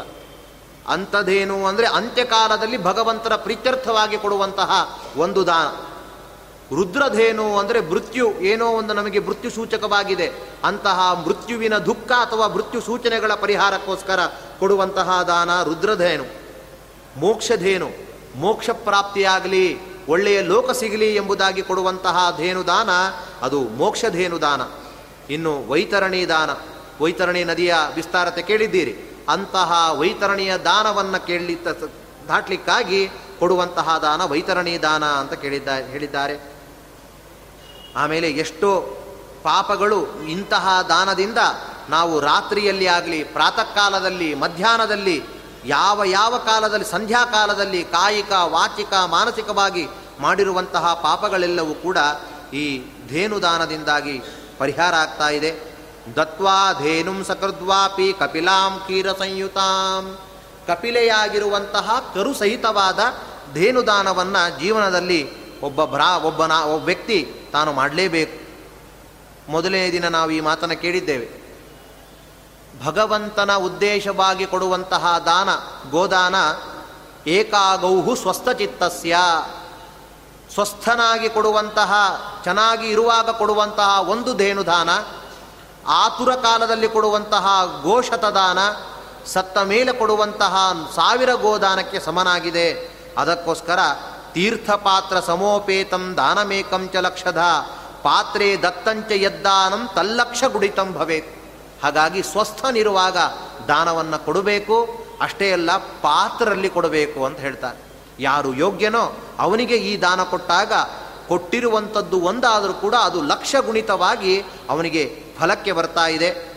ಧಾತು ಫಲಮನಂತಂ ಸ್ಯಾತ್. ನ ಪಾತ್ರಸ್ಯ ಪ್ರತಿಗ್ರಹ. ಪಾತ್ರನಾದವನು ತೆಗೆದುಕೊಂಡ್ರೆ ಅವನಿಗೆ ಪ್ರತಿಗ್ರಹ ದೋಷವೂ ಇಲ್ಲ. ಕೊಟ್ಟಿರುವಂಥವನಿಗೆ ಲಕ್ಷ ರೀತಿಯಾಗಿರುವಂತಹ ಫಲವೂ ಬರ್ತಾ ಇದೆ. ಅಲ್ಲ, ಇಂತಹ ದೊಡ್ಡ ದೊಡ್ಡ ದಾನಗಳನ್ನು ತೆಗೆದುಕೊಂಡ್ರೆ ತಗೊಳ್ಕೊಳ್ಳುವಂತಹ ಪಾ, ಅವರ ಪಾಡೇನು? ಯಾಕೆಂದರೆ ಅವರು ತೆಗೆದುಕೊಳ್ಳುವಾಗ ಅವರ ಪಾಪವನ್ನೂ ತೆಗೆದುಕೊಂಡಿರ್ತಾರೆ ನವಗ್ರಹ, ಹೋಮ ಅವುಗಳೆಲ್ಲ ಮಾಡಿಸುವಾಗ ಗ್ರಹ ದಾನ ಕೊಡುವಾಗ ಅವರೊಟ್ಟಿಗೆ ಆದಿತ್ಯ ಪೀಡೆಯೂ ಕೂಡ ಅವ್ರಿಗೆ ಹೋಯಿತು ಅಂತ. ಶನಿ ದಾನ ಅಂತೇಳಿ ತಿಲ ಕೊಟ್ಟರೆ ಶನಿಶ್ಚರನ ಗ್ರಹ ಪೀಡೆಯೂ ಅವ್ರಿಗೆ ಹೋಯಿತು ಅಂತ. ಹೀಗೆ ಆಗುವಾಗ ಭೂದಾನ, ಗೋದಾನ ಅವುಗಳನ್ನು ತಗೊಂಡ್ರೆ ತಗೊಳ್ಳಿಕೊಳ್ಳುವಂತಹ ಪಾಡೇನು, ಅವಂದೇನು ಅಂತ ಕೇಳಿದರೆ, ಸ್ವಾಧ್ಯಾಯ ಹೋಮ ಸಂಯುಕ್ತ ಪರಪಾಕ ವಿವರ್ಜಿತ ರತ್ನಪೂರ್ಣಾಮಪಮಿಹಿಂ ಪ್ರತಿಗೃಹ್ಯನ ಲಿಪ್ಯತೆ. ಸ್ವಾಧ್ಯಾಯ ವ್ರತನಾಗಿರುವಂಥವನು ಪ್ರವಚನಾದಿಗಳಲ್ಲಿ ಪ್ರಾಮಾಣಿಕನಾಗಿ ಆಸಕ್ತನಾಗಿರುವಂಥವನು ಪರಪಾಕ ವಿವರ್ಜಿತ. ನೈವೇದ್ಯವಲ್ಲಿ ಆಗಿರದೇ ಇರುವ, ವೈಶ್ವದೇವವೇ ಇಲ್ಲದೇ ಇರುವಂತಹ ಅನ್ನವನ್ನು ಎಂದೂ ಊಟ ಮಾಡದೇ ಇರುವಂಥವನು, ಅಂತಹ ವ್ಯಕ್ತಿ ರತ್ನಪೂರ್ಣವಾಗಿರುವಂತಹ ಭೂಮಿ, ಕೇವಲ ಭೂದಾನಕ್ಕೆ ನಾವು ಹೇಳ್ತಾ ಇದ್ದೀವಿ, ಆದರೆ ರತ್ನಪೂರ್ಣವಾಗಿರುವ ಭೂಮಿ ತೆಗೆದುಕೊಂಡರೂ ಕೂಡ ಅವನಿಗೆ ಯಾವ ರೀತಿಯಾದ ದೋಷ ಬರೋದಿಲ್ಲ. ಅದಕ್ಕೊಂದು ಉದಾಹರಣೆ ಕೊಡ್ತಾರೆ. ಬೆಂಕಿ ಶೀತ ಆಯಿತು ಅಂತಾದರೆ ನಾವು ಬೆಂಕಿ ಕಾಯಿಸ್ಕೊಳ್ತೇವೆ. ಅಲ್ಲರಿ ಶೈತ್ಯ ಇದೆ ಬೆಂಕಿಗೇನಾದರೂ ಆದರೆ ಅಂತ ಯಾರಾದರೂ ಹೇಳ್ತಾರೆ. ತುಂಬ ಶೀತ ಇದೆ ಬೆಂಕಿ ಏನಾದರೂ ಆದರೆ, ಅಥವಾ ವಿಷ ಯಾರಿಗೋ ಒಂದು ಹಾವು ಕಚ್ಚಿದೆ. ಗರುಡ ಮಂತ್ರವನ್ನು ಹೇಳಿದರೆ ಉಪಶಮನ ಆಗ್ತದೆ ಅಂತ ಇದೆ.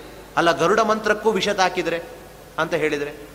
ಅಥವಾ ಅಪಾವಿತ್ರೆ ಬಂದಾಗ ಪುಂಡರೀಕಾಕ್ಷ ಅಂತ ಹೇಳಿ ಪವಿತ್ರ ಆಗಬೇಕು ಅಂತಿದೆ. ಏ ಅಪಾವಿತ್ರ ಇದ್ದೇವೆ ಪುಂಡರೀಕಾಕ್ಷ ಅಂತ ಹೇಗಾದರೂ ಸ್ಮರಣೆ ಮಾಡಲಿಕ್ಕೆ ಸಾಧ್ಯ ಅಂದರೆ ಪುಂಡರೀಕಾಕ್ಷ ಅಂತ ಸ್ಮರಣೆ ಮಾಡುವುದೇ ಅಪಾವಿತ್ರ ಬಂದಾಗ. ಹಾಗಾಗಿ ಅವುಗಳು ಹೇಗೆ ಪವಿ ಅಪವಿತ್ರವಾಗೋದಿಲ್ವೋ ಹಾಗೆ ರಕ್ತಪೂರ್ಣವಾಗಿರುವಂತಹ ಮಹಿಯನ್ನು ಸ್ವೀಕಾರ ಮಾಡಿದರೂ ಕೂಡ ಅವನಿಗೆ ಯಾವುದೇ ರೀತಿಯಾಗಿರುವಂತಹ ದೋಷ ತಾಕೋದಿಲ್ಲ. ನ ಅಪಾತ್ರೇ ವಿದುಷಾದೇಯ ಆತ್ಮನ ಶ್ರೇಯಮಿಚ್ಛತ. ಯಾವ ವ್ಯಕ್ತಿ ತನಗೆ ಅಥವಾ ತನ್ನವರಿಗೆ ಶ್ರೇಯಸ್ಸಾಗಬೇಕು ಅಂತ ಇಚ್ಛೆ ಪಡ್ತಾನೋ ಅವನು ಅಪಾತ್ರನಿಗೆ ಮಾತ್ರ ದಾನವನ್ನು ಕೊಡಬಾರದು. ಆ ರೀತಿ ದಾನವನ್ನು ಕೊಡುವುದರಿಂದ ತಾನೂ ಕಷ್ಟಕ್ಕೆ ಪರ ವರ್ಧ ಕಷ್ಟಕ್ಕೆ ಒಳಗಾಗ್ತಾನೆ. ಇಸ್ಕೊಂಡವನ ಪಾಡಂತರೂ ಇನ್ನೂ ಘೋರವಾಗ್ತಾ ಇರುವಂಥದ್ದು. ಸಾ ವಿಕ್ರೀತ ವಿಭಕ್ತಾವ ದಹತ್ಯ ಸಪ್ತಮಂ ಕುಲಂ. ತೆಗೆದುಕೊಂಡ ಅಪಾತ್ರನ ತೆಗೆದುಕೊಂಡ ಅಂತಾದರೆ ಅವನ ಸಪ್ತಮ ಕುಲ ಎಂಬುವಂಥದ್ದು ದಹತಿ. ಹಾಗಾಗಿ ತೆಗೆದುಕೊಳ್ಳವನು ಹುಷಾರಾಗಿರಬೇಕು. ಕೊಡುವಂತಹ ವ್ಯಕ್ತಿಯು ಕೂಡ ಹುಷಾರಾಗಿರಬೇಕು. ಕಥಿತಾಯ ಮಯಾ ಪೂರ್ವಂ ತವ ವೈತರಣಿ ನದಿ.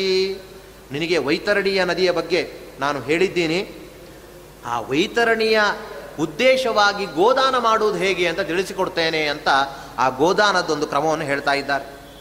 ಕೃಷ್ಣವಾಗಿರುವ ಅಥವಾ ಕಪ್ಪು ಅಥವಾ ಕಪಿಲವಾಗಿರುವಂತಹ ಆಕಳನ್ನು ವಸ್ತ್ರ ಆಭರಣಗಳಿಂದಾಗಿ ಅಲಂಕರಿಸಬೇಕಂತೆ. ಏನು ಆಭರಣ ಅಂದರೆ ಬಂಗಾರದ ಕೋಡನ್ನು, ಬೆಳ್ಳಿಯ ಖುರವನ್ನು ಕಂಚಿನ ಪಾತ್ರ ಸಹಿತವಾಗಿ ಅದನ್ನು ದಾನ ಮಾಡಬೇಕು. ಅಷ್ಟೇ ಅಲ್ಲ, ಆ ಒಂದು ಗೋವಿಗೆ ಕೃಷ್ಣ ವಸ್ತ್ರ ಯುಗಚ್ಛನ್ನ ಎರಡು ಒಂದು ಸ್ವಲ್ಪ ನೀಲಿಯ ಕಲರ್ ಇರುವಂತಹ ವಸ್ತ್ರವನ್ನು ಹಾಕಬೇಕು. ಕಂಠ ಗಂಠ ಸಮನ್ವಿತಾಂ, ಕಂಠದಲ್ಲಿ ಗಂಟೆಯನ್ನು ಹಾಕಬೇಕು. ಕಾರ್ಪಾಸೋಪರಿ ಸಂಸ್ಥಾಪ್ಯ ತಾಮ್ರಪಾತ್ರಂ ಸಚೈಲಕಂ. ಹತ್ತಿಯ ಮೇಲೆ ವಸ್ತ್ರ ಸಹಿತವಾದ ತಾಮ್ರ ಪಾತ್ರೆಯನ್ನು ಸ್ಥಾಪನೆ ಮಾಡಬೇಕು. ಮತ್ತು ಲೋಹದಂಡವನ್ನು ಹಿಡಿದುಕೊಂಡಿರುವಂತಹ ಯಮನ ಒಂದು ಸುವರ್ಣದಿಂದ ನಿರ್ಮಿತವಾದ ಮೂರ್ತಿಯನ್ನು ಮುಂದುಗಡೆ ಇಡಬೇಕು. ನಾವ ಮಿಕ್ಷು ಮಿಕ್ಷು ಮಹೀಂ ಮಹೀಂ ಕೃತ್ವ, ಕಬ್ಬಿನಿಂದಾಗಿ ಮಾಡಿರುವಂತಹ ಒಂದು ದೋಣಿಯನ್ನು ಮಾಡಿ ಭೂಮಿಯಲ್ಲಿ ಒಂದು ಚೂರು, ಒಂದು ಮಳಗಾತ್ರದಲ್ಲಿ ಭೂಮಿಯನ್ನು ತೋಡಿ ಅದರಲ್ಲಿ ನೀರು ತುಂಬಿಸಿ ಆ ಒಂದು ನಾವೆಯನ್ನು ಅಲ್ಲಿ ಇಡಬೇಕಂತೆ. ಅಲ್ಲಿಟ್ಟಾಗ ತಸ್ಯೋಪರಿ ಸ್ಥಿತಾಂ ಕೃತ್ವ ಸೂರ್ಯ ದೇಹ ಸಮುದ್ಭವಾನ್. ಧೇನುಂ ಸಂಕಲ್ಪಯ ತತ್ರ ಯಥಾಶಾಸ್ತ್ರ ವಿಧಾನತಃ ಈ ರೀತಿ ಮಾಡಿ, ಸಂಕಲ್ಪವನ್ನು ಮಾಡಿ, ಅವನು ಆ ಆಕಳುವ ಬಾಲವನ್ನು ಹಿಡಿದು, ನಾವಿಯಲ್ಲಿ ಕಾಲನ್ನು ಇಟ್ಟು, ಬ್ರಾಹ್ಮಣನನ್ನು ಮುಂದೆ ಕರೆದು ಪ್ರಾರ್ಥನೆ ಮಾಡಬೇಕಂತೆ. ಭವಸಾಗರ ಮಗ್ನಾನ ಶೋಕತಾ ಪೂರ್ಮಿ, ಊರ್ಮಿ ದುಃಖಿನ, ತ್ರಾತಾ ತ್ವಂ ಜಗನ್ನಾಥ ಶರಣಾಗತ ವತ್ಸಲಹ ಭವಸಾಗರದಲ್ಲಿ ಮಗ್ನನಾದ ಶೋಕವೇ ನನಗೆ ಅಲೆಯಾಗಿ ಬರ್ತಾ ಇದೆ, ಅಂತಹ ಈ ದುಃಖವನ್ನು ಅನುಭವಿಸ್ತಾ ಇದ್ದೀನಿ. ಇಂತಹ ದುಃಖದಿಂದ ಜಗನ್ನಾಥ ಶರಣಾಗತ ವತ್ಸಲನಾದ ನೀನು ನನ್ನನ್ನು ಕಾಪಾಡಬೇಕು ಅಂತ ಪ್ರಾರ್ಥಿಸಬೇಕು. ಹಾಗೆಯೇ ವಿಷ್ಣು ರೂಪಿಯಾಗಿರುವಂತಹ ದ್ವಿಜ, ನೀನು ದಕ್ಷಿಣ ಸಹಿತವಾಗಿರುವಂಥ ಈ ಗೋವನ್ನು ತೆಗೆದುಕೊಂಡು ವೈತರಣಿ ಗೋವನ್ನು ನಿನಗೆ ಕೊಡ್ತಾ ಇದ್ದೇನೆ. ಇದರಿಂದ ಯಮ ಮಾರ್ಗೆ ಮಹಾಘೋರೆ ತಾಮ್ ನದೀಂ ಶತಯೋಜನಂ ತರ್ತುಕಾಮೋ ದದಾತ್ಯೇತಾಂ ತುಭ್ಯಂ ವೈತರಣೀಂ ನಮಃ.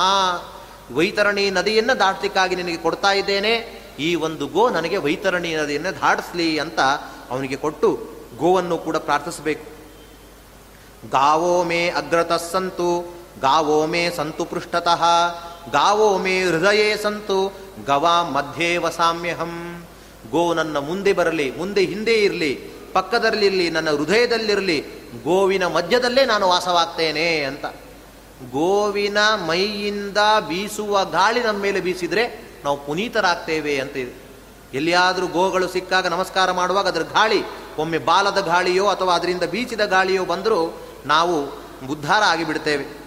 ಅಂತ ಮತ್ತೆ ಅಷ್ಟೇ ಅಲ್ಲ, ಗೋವಲ್ಲಿ ಇನ್ನೊಂದು ಶಕ್ತಿ, ಅದರ ಗೋಮೂತ್ರ, ಗೋಮಯ, ಏನೇ ಒಂದು ಮಕ್ಕಳಿಗೆ ದುಷ್ಟ ಪ್ರೇತಗಳ ಬಾಧೆ ಆದರೆ ಅಭಿಷೇಕ ಮಾಡಿಸೋದು, ಗೋವಿನ ಬಾಲದಿಂದಾಗಿ ಪುಚ್ಛದಿಂದ ದೃಷ್ಟಿ ತೆಗೆದ್ರೆ ಶೀಘ್ರ ಉಪಶಮನ ಅಂತ ಭಾಗವತದಲ್ಲ ಕೇಳಿದ್ದೇವೆ ಹಾಗಾಗಿ ಅಂತಹ ಗೋವಿನ ದಾನವನ್ನು ಆ ಯಮರಾಜನ ಪ್ರೀತ್ಯರ್ಥವಾಗಿ ಅದಕ್ಕೆ ಪ್ರದಕ್ಷಿಣೆ ಬಂದು ಬ್ರಾಹ್ಮಣನಿಗೆ ನಿವೇದಿಸಿ ಮಾಡಬೇಕು, ನಿವೇದನೆ ಮಾಡಬೇಕು. ಸಯಾತಿ ಧರ್ಮ ಮಾರ್ಗೇಣ ಧರ್ಮರಾಜ ಸಭಾಂತರೇ ಆ ಒಂದು ಬಾಲವನ್ನು ಹಿಡುಕೊಂಡು ಲೀಲಾಜಾಲವಾಗಿ ವೈತರಣಿ ನದಿಯನ್ನು ಅವನು ದಾಟ್ತಾನೆ ಅಷ್ಟೇ ಅಲ್ಲ ಯಮರಾಜರೇ ಮೊದಲಾದ ದೇವತೆಗಳು ಮಾಡುವಂತಹ ಸಭೆಯನ್ನು ಅವನು ಆರಾಮಾಗಿ ಪ್ರವೇಶ ಮಾಡ್ತಾನಂತ. ಒಳ್ಳೊಳ್ಳೆ ಸಭೆಗಳಿಗೆ ಮಾಮೂಲು ಜನಕ್ಕೆ ಪ್ರವೇಶ ಇರೋದಿಲ್ಲ. ಹಾಗಾಗಿ ಒಳ್ಳೊಳ್ಳೆ ಸಭೆಗಳಲ್ಲಿ ಇವನು ಪ್ರವೇಶ ಮಾಡ್ತಾನ ಅಂದರೆ ಇವನಿಗೆ ಅಂತಹ ಮಹಿಮೆಯನ್ನು ಅನುಗ್ರಹಿಸಿರ್ತಾನೆ ಅಂತರ್ಥ ಹಾಗಾಗಿ ಸ್ವಸ್ಥಾವಸ್ಥ ಶರೀರೇತು ವೈತರಣ್ಯಾಮೃತಂಚರೇ ಹಾಗಾಗಿ ಸ್ವಸ್ಥನಾದ ನಾವು ಯಾವಾಗ ದೃಢರಾಗಿದ್ದೇವೆ, ದೃಢಕಾಯರಾಗಿದ್ದೇವೆ ಆವಾಗಲೇ ನಾವು ವೈತರಣಿ ಉದ್ದೇಶವಾಗಿ ಧೇನುದಾನವನ್ನು ಮಾಡಿಬಿಡಬೇಕು ಅಂತಾರೆ. ದೇಯಾಚ ವಿದುಷಾ ಧೇನು ತಾಮ್ ನದೀಂ ತರ್ತುಮಿಚ್ಛತ ಯಾರು ನದಿಯನ್ನು ದಾಟಬೇಕು ಅಂತ ಇಚ್ಛೆ ಪಡ್ತಾರೋ ಅಂಥವರು ಸ್ವಸ್ಥರಾಗಿರುವಾಗಲೇ ಧೇನುದಾನವನ್ನು ಮಾಡಿಬಿಡಬೇಕು. ನಮ್ಮ ಕಿರಿಯ ಪೇಜಾರ ಸ್ವಾಮಿಗಳು ತಮ್ಮ ದೊಡ್ಡವಾಗಿರುವಂಥ ನೀಲಾವರ ಅಂತ ಒಂದು ಗೋಶಾಲೆ ನಿರ್ಮಾಣ ಮಾಡಿದ್ದಾರೆ. ಸಾವಿರ ಗೋಗಳಿಗಿಂತಲೂ ಹೆಚ್ಚಾಗಿದೆ. ಅಲ್ಲಿ ಹೋದ್ರೇ ಒಂದು ಆನಂದ, ಅವುಗಳನ್ನು ನೋಡುವುದೇ ಒಂದು ದೊಡ್ಡ ಭಾಗ್ಯ. ಹಾಗಾಗಿ ಎಷ್ಟೋ ಜನ ಅಲ್ಲಿ ಹೋಗಿದ್ದಾರೆ. ಅವರೇ ಈ ರೀತಿ ಬಂಗಾರದ ಕೋಡು, ಬೆಳ್ಳಿ ಖುರ ಎಲ್ಲ ಮಾಡ್ತಿಕ್ಕೆ ಕಷ್ಟ. ಹಾಗಾಗಿ ಅವರು ಮಾಡಿಟ್ಟಿದ್ದಾರೆ. ಅದನ್ನು ಹಾಕಿಸಿ ಗೋದಾನ ಮಾಡಿಸುವ ಮೂಲಕ ಅಂತಹ ತಲ್ಲಿ ಕೊಟ್ಟರೆ ಅದು ನಿಜವಾಗ್ಲೂ ಸಾರ್ಥಕ ಆಗುವಂಥದ್ದು. ಯಾವ ಯಾವುದರಲ್ಲಿ ದಾನವನ್ನು ಮಾಡಬೇಕು, ಯಾವ ಸಂದರ್ಭದಲ್ಲಿ? ಅಂದರೆ ಯಾವುದಾದ್ರೂ ತೀರ್ಥಕ್ಷೇತ್ರಗಳಿಗೆ, ಯಾತ್ರೆಗಳಿಗೆ ಹೋದಾಗ ಅಲ್ಲಿ ದಾನ ಮಾಡಬಹುದು. ಸತ್ಪಾತ್ರನು ಬಂದಿದ್ದಾನೆ ಅಂದಾಗ ಮನೆಯಲ್ಲೂ ದಾನ ಮಾಡಬಹುದು. ಚಂದ್ರಗ್ರಹಣ, ಸೂರ್ಯಗ್ರಹಣ ಸಮಯದಲ್ಲಿ ಸಂಕ್ರಾಂತಿ ಕಾಲದಲ್ಲಿ ಅಥವಾ ದರ್ಶ ಅಮಾವಾಸ್ಯ ಕಾಲದಲ್ಲೂ ಕೂಡ ಅದನ್ನು ದಾನ ಮಾಡಬಹುದು. ಶ್ರದ್ಧೆ ಭಕ್ತಿ ಉತ್ಪನ್ನನಾದಾಗ ಮಾತ್ರ ಯದೈವ ಜಾಯತೆ ಶ್ರದ್ಧಾ ಪಾತ್ರಂ ಸಂಪ್ರಾಪ್ಯತೆ ಯದ ಸಯೈವ ಪುಣ್ಯಕಾಲ ಸ್ಯಾತ್. ಇನ್ನೂ ವಿಚ ಯೋಚನೆ ಮಾಡಿದರೆ ಯಾವಾಗ ನಮಗೆ ಶ್ರದ್ಧೆ ಬಂದಿದೆ, ಯಾವಾಗ ಒಳ್ಳೆ ಬ್ರಾಹ್ಮಣ ಸಿಕ್ಕಿದ್ದಾನೆ ಅದೇ ಪುಣ್ಯಕಾಲ ಅಂತ ಹೇಳಿಬಿಟ್ಟಿದೆ ನಾಳೆಯ ದಿನ ನಾನು ದಾನ ಮಾಡ್ತೇನೆ ಅಂತ ಹೇಳಿದಂತೆ ಧರ್ಮರಾಜ. ಆವಾಗ ಭೀಮಸೇನ ದೇವರು ನಗಾರಿ ಹೊಡೆದಿದ್ರಂತೆ ಎಲ್ಲ ಕಡೆ. ನಾಳೆ ದಿನ ದಾನ ಮಾಡ್ತಾನೆ ಅಂತ. ಯಾಕೆಂದ್ರೆ ನಾಳೆ ದಿನ ಇರ್ತೇನೆ ಅಂತ, ಅಂತಹ ಗ್ಯಾರಂಟಿ ನಮ್ಮ ಧರ್ಮರಾಜನಿಗಿದೆ ಅಂತ. ಹಾಗಾಗಿ ಯಾವಾಗ ಇರ್ತೇವೋ, ಯಾವಾಗ ಇಲ್ವೋ ಗೊತ್ತಾಗೋದಿಲ್ಲ. ಹಾಗಾಗಿ ಗರುಡ ಪುರಾಣ ಆದೇಶ ಮಾಡ್ತದೆ, ಯದೈವ ಜಾಯತೆ ಶ್ರದ್ಧಾ, ಪಾತ್ರಂ ಸಂಪ್ರಾಪ್ಯತೆ ಯದಾ, ಸಯೇವ ಪುಣ್ಯಕಾಲ ಸ್ಯಾತ್, ಅತ ಸಂಪತ್ತಿ ಅಸ್ಥಿರ. ಸಂಪತ್ತು ಅಸ್ಥಿರ, ಆದರೆ ನಮ್ಗೆ ಯಾವಾಗಲೋ ಒಮ್ಮೆ ಬಂದ್ಬಿಟ್ಟಿರ್ತದೆ ದಾನ ಮಾಡಬೇಕು ಅಂತ. ಯಾವಾಗಲೋ ಒಮ್ಮೆ ಪಾತ್ರ ಸಿಕ್ಕಿರ್ತಾನೆ, ಆವಾಗಲೇ ದಾನ ಮಾಡಿಬಿಡಬೇಕು. ಅಸ್ಥಿರಾಣಿ ಶರೀರಾಣಿ ವಿಭವೋ ನೈವ ಶಾಶ್ವತ ವಿಭವ ನಮ್ಮ ಶರೀರದಿಂದ ಸಂಪಾದನೆ ಮಾಡಿರುವಂತಹ ದುಡ್ಡೇ ಅಸ್ಥಿರ ಅಂದ ಮೇಲೆ ಈ ಶರೀರ ಹೇಗೆ ಅಸ್ಥಿರ ಆಗಲಿಕ್ಕೆ ಸಾಧ್ಯ? ಹಾಗಾಗಿ ಅಸ್ಥಿರವಾಗಿರುವಂತಹ ಶರೀರದಿಂದ ನಿತ್ಯವಾಗಿರುವಂತಹ ನಾವು ಲೋಕವನ್ನು ಪಡೀಲಿಕ್ಕಾಗಿ ಧರ್ಮ ಸಂಚಯನ ನಾವು ಮಾಡಬೇಕು. ಅಲ್ಪೇನಾಪಿ ಹಿ ವಿತ್ತೇನ ಸ್ವಹಸ್ತೇನ ಆತ್ಮನೇ ಕೃತಂ ಅಲ್ಪವಾಗಿರುವಂತಹ ವಿತ್ತದಿಂದ ಏನೇ ಅಲ್ಪವಾಗಿದ್ರೂ ಕೂಡ ತನ್ನ ಕೈಯಿಂದ ಮಾಡಬೇಕು ಅಂತ ಹೇಳ್ತಾರೆ. ತಾನು ಮಾಡಿದರೆ ಶ್ರೇಷ್ಠ. ಇಲ್ಲ, ನಮ್ಮ ಮಕ್ಕಳು ಮಾಡ್ತಾರೆ ಅಂತ ಹೇಳಿದರೆ ಪುಣ್ಯ ಬರ್ತದೆ, ಆದರೆ ಅಷ್ಟು ಪ್ರಶಸ್ತ ಅಲ್ಲ ಅಂತ ತನ್ನ ಕೈಯಿಂದಲೇ ಮಾಡಬೇಕು. ಒಂದು ಒಂದು ಕ್ರಮ ಇದೆ. ಅಕ್ಷತಾಹ ವಿಪ್ರಹಸ್ತೇನ ಭೋಜನಂ ಮಾತೃಹಸ್ತೇನ ಭೋಜನಂ ದಾನಂ ದದ್ಯಾ ಸ್ವಹಸ್ತೇನ ನಾರೀಹಸ್ತೇನ ಮರ್ಧನಂ ಅಂತ. ಅಕ್ಷತೆಗಳನ್ನು ಓ ನಾವೇ ಹಾಕೊಂಡ್ಬಿಡ್ಬಾರ್ದು. ಯಾರಾದರೂ ಬ್ರಾಹ್ಮಣರು ಆಚಾರು ಯತಿಗಳು ಬಂದರೆ ಅವ್ರು ಕೊಡಬೇಕು, ಆಗ ಹಾಕ್ಕೊಳ್ಬೇಕಂತ ಮಾತೃಹಸ್ತೇನ ಭೋಜನಂ. ಹೆಂಡತಿಗಿಂತಲೂ ಕೂಡ ತಾಯಿ ಬಡಿಸಿರುವಂತಹ ಆಹಾರದಲ್ಲಿ ಪುಷ್ಟಿ, ಶಕ್ತಿ, ಅದು ಒಳ್ಳೆಯ ನಮಗೆ ಕಾರ್ಯಕಾರಿ ಆಗುವಂಥದ್ದು ಜಾಸ್ತಿ ಅಂತ. ಮಾತೃಹಸ್ತೇನ ಭೋಜನಂ. ದಾನಂ ದದ್ಯಾ ಸ್ವಹಸ್ತೇನ ದಾನ ಕೊಡುವಾಗ ಇನ್ನೊಬ್ಬರಿಂದ ನಾನು ಮುಟ್ಟಿಬಿಡ್ತೀನಿ, ನೀವು ಕೊಡಿ ಅನ್ನಬಾರ್ದು. ಅವರೇ ಕೈಯಿಂದಲೇ ಅವ್ರು ಕೊಡುವಾಗ ಅವ್ರ ಕೈಯಿಂದ ಕೊಡಬೇಕಂತ. ನಾರೀ ಹಸ್ತೇನ ಮರ್ಧನಂ. ತನ್ನ ಹೆಂಡತಿ ಕೈಯಿಂದಾಗಿ ತಲೆಯ ಮೇಲೆ ಎಣ್ಣೆ ಎಲ್ಲ ಹಚ್ಕೊಳ್ಬೇಕು ಅಂತ. ಅಂದರೆ ಯಾವುದಾದ್ರೂ ಒಳ್ಳೆ ಹಬ್ಬ ಅಂತಾದರೂ ದೊಡ್ಡವರು ಹಚ್ತಾರೆ. ಸಾಮಾನ್ಯವಾಗಿ ಎಣ್ಣೆ ಹಚ್ಚುವಂಥದ್ದು ಹೆಂಡತಿ ಹಚ್ಚಬೇಕು ಅಂತ ಹೀಗೆ ಕ್ರಮ. ಹಾಗಾಗಿ ಗರುಡ ಆದೇಶ ಮಾಡ್ತಾ ಇದೆ. ತಾನು ಸ್ವಲ್ಪ ಕೊಡುವುದಾದರೂ ಕೂಡ ಯಾವಾಗ ಶ್ರದ್ಧೆ ಬರ್ತದೆ, ಯಾವಾಗ ಕೊಡಬೇಕನ್ನಿಸುತ್ತೆ ಅವನೇ ಕೊಟ್ಬಿಡಲಿ. ಯಾಕೆ ಅಂದರೆ ಗೃಹೀತ ದಾನ ಪಾಥೇಯ ಸುಖಂ ಯಾತಿ ಮಹಾಧ್ವನಿ. ಟೂರುಗಳಿಗೆ, ಪಿಕ್ನಿಕ್ಗಳಿಗೆ, ಯಾತ್ರೆಗಳಿಗೆ ಹೋಗುವಾಗ ಆಚಾರ್ಯ ಬೇಕಾದಷ್ಟು ಅವಲಕ್ಕಿ ಉಂಡಿ ಮಾಡಿಟ್ಟಿದೆ, ಮರ್ತು ಮಾಡಿಬಿಟ್ಟು ನೋಡಿ ಆಚಾರ್ಯ ಅಂದ್ಬಿಡ್ತಾರೆ. ಅಂದರೆ ನಾವು ಹೋಗುವಂತಹ ಯಾತ್ರೆ ಸುಗಮಗೊಳ್ಳುವುದೇ ಏನಾದರೂ ಪಾಥೇಯ ಬುತ್ತಿ ಇದ್ರೆ ಚೆನ್ನಾಗಾಗತ್ತೆ.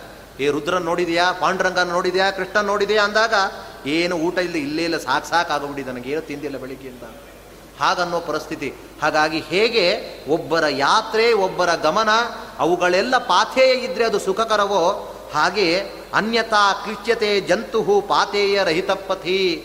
ನಾವು ಈಗ ಅಲ್ಲಿಂದ ಇಲ್ಲಿವರೆಗೂ ಕೂಡ ಒಂದು ಟೂರಿಗೆ ಬಂದಿದ್ದೀವಿ ನಾವು. ಅದು ಎಷ್ಟು ದಿನದ ಟೂರು, ಅದು ಎಂಥದ್ದು ಅಂತ ನಮಗೆ ಗೊತ್ತಿಲ್ಲ. ಆದರೂ ಕೂಡ ಅಲ್ಲಿಂದ ನಾವು ಇಲ್ಲಿ ಬಂದಿದ್ದೇವೆ ಅಂದ ಮೇಲೆ, ಇದು ದೀರ್ಘಕಾಲದ ಒಂದು ಯಾತ್ರೆ. ಇಲ್ಲಿಂದ ಉಡುಪಿಗೋ ಅಥವಾ ಎಲ್ಲೋ ಹೋಗುವಾಗಲೇ ಒಂದೆರಡು ಬುತ್ತಿ ನಾವು ರೆಡಿ ಮಾಡ್ಕೊಳ್ತೇವೆ. ಅಲ್ಲಿಂದ ಇಲ್ಲಿ ಬಂದಿದ್ದೇವೆ ಅಂದರೆ ನಮ್ಮ ಪಾಥೇ ಹೇಗಿರಬೇಕು? ನಮ್ಮ ಈ ದಾರಿ ಸುಗಮವಾಗಲಿಕ್ಕೆ ಎಂತಹ ದಾರಿ ಬುತ್ತಿಯನ್ನು ನಾವು ತಯಾರು ಮಾಡಿಕೊಳ್ಬೇಕು? ದೊಡ್ಡ ದೊಡ್ಡ ಯಾತ್ರೆಗೆ ದೊಡ್ಡ ದೊಡ್ಡ ಬುತ್ತಿ. ಉಡುಪಿಗೆ ಅಥವಾ ಇಲ್ಲೇ ನಮ್ಮ ನರಸಿಂಹದೇವರ ಸ್ಥಾನಕ್ಕೆ ತುಮಕೂರು ಹತ್ರ ಇರುವಂಥ ದೇವರಾಯನ ದುರ್ಗಕ್ಕೆ ಹೋಗುವಾಗ ಚಿಕ್ಕ ಚಿಕ್ಕ ಪಾಥೆಯೇ ಸಾಕು. ಆದರೆ ಬದ್ರಿ ಯಾತ್ರೆ ಎಲ್ಲಲ್ಲಿ ಹೋಗುವಾಗ ನಾಲ್ಕೈದು ಒಂದು ಬ್ಯಾಗೆ ಅದಕ್ಕೆ ಇಟ್ಟಿರ್ತೇವೋ ಇಲ್ಲೋ? ಹಾಗಾಗಿ ಇದು ಎಂತಹ ದೊಡ್ಡ ಯಾತ್ರೆ ಇದರಲ್ಲಿ ಪಾಥೇಯವನ್ನು ಇಟ್ಟುಕೊಂಡರೆ ಮಾತ್ರ ಸುಲಭವಾಗುವಂಥದ್ದು ನಮ್ಮ ಈ ಯಾತ್ರೆ ಎಂಬುದಾಗಿ ಹೇಳ್ತಾ ಇದ್ದಾರೆ. ಯಾನಿ ಯಾನಿ ಚ ದಾನಾನಿ ದತ್ತಾನಿ ಭೂಮಿಮಾನವೈಹಿ ಯಮಲೋಕ ಪಥೇತಾನಿ ಉಪತಿಷ್ಠಂತಿ ಜಾಗ್ರತಃ. ಯಾವ ಯಾವ ದಾನಗಳನ್ನು ಈಗ ನಾವು ಕೊಟ್ಟಿದ್ದೀವಿ, ಎಂತೆಂತಹ ಭಗವಂತನ ಕಥೆಯನ್ನು ಕೇಳಿದ್ದೀವಿ, ಎಷ್ಟೆಷ್ಟು ಆಚಾರ್ಯ ಶ್ರೀಮದ್ ಆಚಾರ್ಯರ ವಾಕ್ಯಗಳನ್ನು ಪಠನೆ ಮಾಡಿದ್ದೀವಿ, ಅವೆಲ್ಲವೂ ಕೂಡ ನಮಗೆ ಯಮಲೋಕದಲ್ಲಿ, ಯಮನ ಲೋಕದ ದಾರಿಯಲ್ಲಿ ನಮಗೆ ಉಪಯೋಗಕ್ಕೆ ಬರ್ತಾ ಇದೆ. ಹಾಗಾಗಿ ಆ ರೀತಿಯ ದಾನಗಳನ್ನು, ಆ ರೀತಿಯ ಸ್ಮರಣೆಗಳನ್ನು ನಾವು ಮಾಡಬೇಕು. ಧನಪುತ್ರ ಕಲತ್ರಾದಿ ಶರೀರಮಪಿ ಬಾಂಧವಾ ಅನಿತ್ಯಂ ಸರ್ವಮೇವೇದಂ ತಸ್ಮಾ ಧರ್ಮಂ ಸಮಾಚರೇ ಅನಿತ್ಯವಾಗಿರುವಂಥದ್ದು ಧನ, ಪುತ್ರ, ಕಲತ್ರ, ಶರೀರ, ಬಂಧು ಬಾಂಧವರು ಎಲ್ಲರೂ ಕೂಡ ಅನಿತ್ಯರಾಗಿರುವಂಥವರು. ಹಾಗಾಗಿ ಧರ್ಮವನ್ನು ಆಚರಣೆ ಮಾಡು. ತಾವತ್ ಬಂಧು ಪಿತಾ ತಾವತ್ ಯಾವ ಜೀವತಿ ಮಾನವ ಎಲ್ಲಿವರೆಗೂ ಬಂಧು, ಎಲ್ಲಿವರೆಗೂ ಪಿತಾ ಎಲ್ಲಿವರೆಗೂ ತಾಯಿ, ಎಲ್ಲಿವರೆಗೂ ನಮ್ಮ ಧನ ಅಂದರೆ ನಾವು ಬದುಕಿ ಇರುವಲ್ಲವರೆಗೂ ಕೂಡ ನಮ್ಮದು ಅಷ್ಟೇ. ಮೃತಾನಾಂ ಅಂತರಂ ಜ್ಞಾತ್ವ ಕ್ಷಣ ಸ್ನೇಹೋ ನಿವರ್ತತೆ. ಸತ್ತ ಮುಂದಿನ ಕ್ಷಣದಲ್ಲೇ ಸ್ನೇಹ ನಿವೃತ್ತಿ ಆಗ್ತದೆ ಸುತ್ತಲೂ ಕುಳ್ಳಿದ್ದ ಮಿತ್ರ ಬಾಂಧವರೆಲ್ಲ ಹೊತ್ತು ಹೋಯಿತು ಹೊರಗೆ. ಹಾಕೆನುವರೋ? ಹಿತ್ತಲ ಕಸಕ್ಕಿಂತ ಕಡೆಯಾಯಿತಿ ದೇಹ? ಅತ್ತು ಕರೆದೊಂಡು ಅಗ್ನಿಯೋಳು ಬಿಸುಡುವರು? ಸುತ್ತ ಕೂತಿರುವಂತಹ ಮಿತ್ರ ಬಾಂಧವರು ಅಳ್ತಾರೆ ಸಾಕಪ್ಪ ಎಷ್ಟಂತ ಇಟ್ಕೊಂಡು ಮೊದಲು ಹೊರಗಾಕಿ ಅಂತಾರೆ. ಅಷ್ಟು ಹೊರಗೆ ಹಾಕುವಾಗ ಹಿತ್ತಲ ಕಸ ಆದರೂ ಬೇಕು, ಇಂತಹ ದೇಹ ಬೇಡ. ವಾದಿರಾಜರು ಇನ್ನೂ ಸ್ವಾರಸ್ಯವಾಗಿ ಹೇಳ್ತಾರೆ. ಜೀವ ಇರುವಲ್ಲರಿಗೂ ಕೂಡ ಆ ದೇಹ ಮುಡ್ತಾ ಇದ್ವು. ಜೀವ ಇರುವಲ್ಲರೂ ಕೂಡ ಅದಕ್ಕೆ ಮನ್ನಣೆ ಮಾಡ್ತಾ ಇದ್ವಿ. ಯಾವಾಗ ಅದರಿಂದ ಜೀವ ಹೋಯ್ತೋ, ಓ ಅಪಾವಿತ್ರ್ಯ, ಅಯ್ಯೋ ಅಲ್ಲಿ ಹೋಗಿ ಬಂದ್ಯಾ, ಸ್ನಾನ ಮಾಡು, ಇಂತಹ ವಾಕ್ಯಗಳು ಶುರುವಾಗ್ತಾ ಇದೆ. ಯಾಕೆ? ಮುಖ್ಯ ಪ್ರಾಣನನ್ನು ತೊಲಗಲ ದೇಹವನು. ಅರಿತು ಪೆಣನೆಂದು ಪೇಳುವರು ಬುಧ ಜನ ಭಗವಂತನ ಸನ್ನಿಧಾನ ಇತ್ತು. ಭಗ ಮುಖ್ಯ ಪ್ರಾಣದೇವರ ಸನ್ನಿಧಾನ ಇತ್ತು. ಹಾಗಾಗಿ ಅಷ್ಟುವರೆಗೂ ಕೂಡ ಅದು ಪವಿತ್ರವಾಗಿತ್ತು. ಯಾವಾಗ ಅವರ ಸನ್ನಿಧಾನದಿಂದ ಹೊರಗೆ ಹೋಯ್ತು ಅದರ ಎಲ್ಲ ತರಹದ ಒಂದು ಪಾವಿತ್ರ್ಯತೆಯೂ ಹೊರಟು ಹೋಗಿಬಿಡುತ್ತದೆ. ಹಾಗಾಗಿ ತಾವದು ಬಂಧು ನ ದಾಸ್ಯತಿ. ಹಾಗಾಗಿ ಅನಿತ್ಯವಾಗಿರುವಂತಹ ಈ ಒಂದು ಜೀವನದಲ್ಲಿ ತನ್ನ ಕೈಯಿಂದಲೇ ದಾನ ಮಾಡಬೇಕು. ಯಾಕೆಂದರೆ ಜೀವಿಸುವುದು ಅನಿತ್ಯ ಅಂದ ಮೇಲೆ ಸತ್ತ ಮೇಲೆ ಯಾರು ಕೊಡ್ತಾರೆ ಏನು ಅಂತ ನಮಗೆ ಗೊತ್ತಿಲ್ಲ. ಮೃತಂ ಶರೀರ ಮುತ್ಸೃಜ್ಯ ಕಾಷ್ಟ ಲೋಷ್ಟ ಸಮಂಕ್ಷಿತವು. ಮೃತವಾಗಿರುವಂತಹ ಶರೀರ ಎಂಬುವಂಥದ್ದು ಅದು ಹಿತ್ತಲ ಕಸಕ್ಕಿಂತಲೂ ಕಡೆಯಾಗಿರುವಂಥದ್ದು. ವಿಮುಖಾಹ ಬಾಂಧವಾಹ ಯಾಂತಿ ಧರ್ಮಸ್ಥಂ ಅನುಗಚ್ಚತಿ ಎಲ್ಲ ತರಹದ ಬಾಂಧವರೆಲ್ಲರೂ ಕೂಡ ತಾವು ವಿಮುಖರಾಗ್ತಾರೆ. ನಮ್ಮಿಂದ ಬರುವಂಥದ್ದು ಬಾಂಧವರು ಕೇವಲ ಧರ್ಮ ಮಾತ್ರ. ಹಾಗಾಗಿ ಧರ್ಮವನ್ನು ಮಾಡಲಿಕ್ಕೆ ನಾವೆಲ್ಲರೂ ಕೂಡ ಎಚ್ಚೆತ್ತುಕೊಳ್ಳಬೇಕು ಎಂಬುದಾಗಿ ಗರುಡನಿಗೆ ಕೃಷ್ಣವನ್ ಶ್ರೀಮನ್ನಾರಾಯಣ ಉಪದೇಶ ಮಾಡ್ತಾ ಇದ್ದಾನೆ. ಮತ್ತೆ ಗರುಡ ಕೇಳ್ತಾನೆ, ಈ ರೀತಿಯಾಗಿ ದಾನಾದಿಗಳ ಮಹಿಮೆಯನ್ನು ಹೇಳಿದಿ ಸತ್ತಾದ ಮೇಲೆ ಹೇಗೆ ಆ ಜೀವನನ್ನು ಮಲಗಿಸಬೇಕು? ಎಲ್ಲಿ ಮಲಗಿಸಬೇಕು? ಯಾವ ರೀತಿಯಾದ ಕ್ರಿಯೆಯನ್ನು ಮಾಡಬೇಕು? ಎಂತೆಂತಹ ಬಾಯಿಯಲ್ಲಿ ದ್ರವ್ಯಗಳನ್ನು ಹಾಕಬೇಕು? ಅದರ ಬಗ್ಗೆ ನಾನು ತಿಳಿಬೇಕು ಅಂತ ಇಚ್ಛೆಪಟ್ಟಿದ್ದೀನಿ. ಅದರ ಒಂದು ವಿಸ್ತಾರತೆಯನ್ನು ಹೇಳು ಅಂತ ಹೇಳಿದಾಗ ಅದನ್ನು ಶ್ರೀಮನ್ ಶ್ರೀಮನ್ನಾರಾಯಣ ಹೇಳ್ತಾನೆ. ಅದು ಏನು ಎಂಬುದನ್ನು ನಾಳೆ ದಿನ ಸೇರಿದಾಗ ನೋಡೋಣ ಅಂತ ಹೇಳ್ತಾ ಇವತ್ತಿನ ಅನುವಾದ ಫಲವನ್ನು ಗುರುಗಳ ಅಂತರ್ಗತನಾದ ಭಗವಂತನಿಗೆ ಅರ್ಪಣೆ ಮಾಡ್ತಾ ಇದ್ದೇನೆ.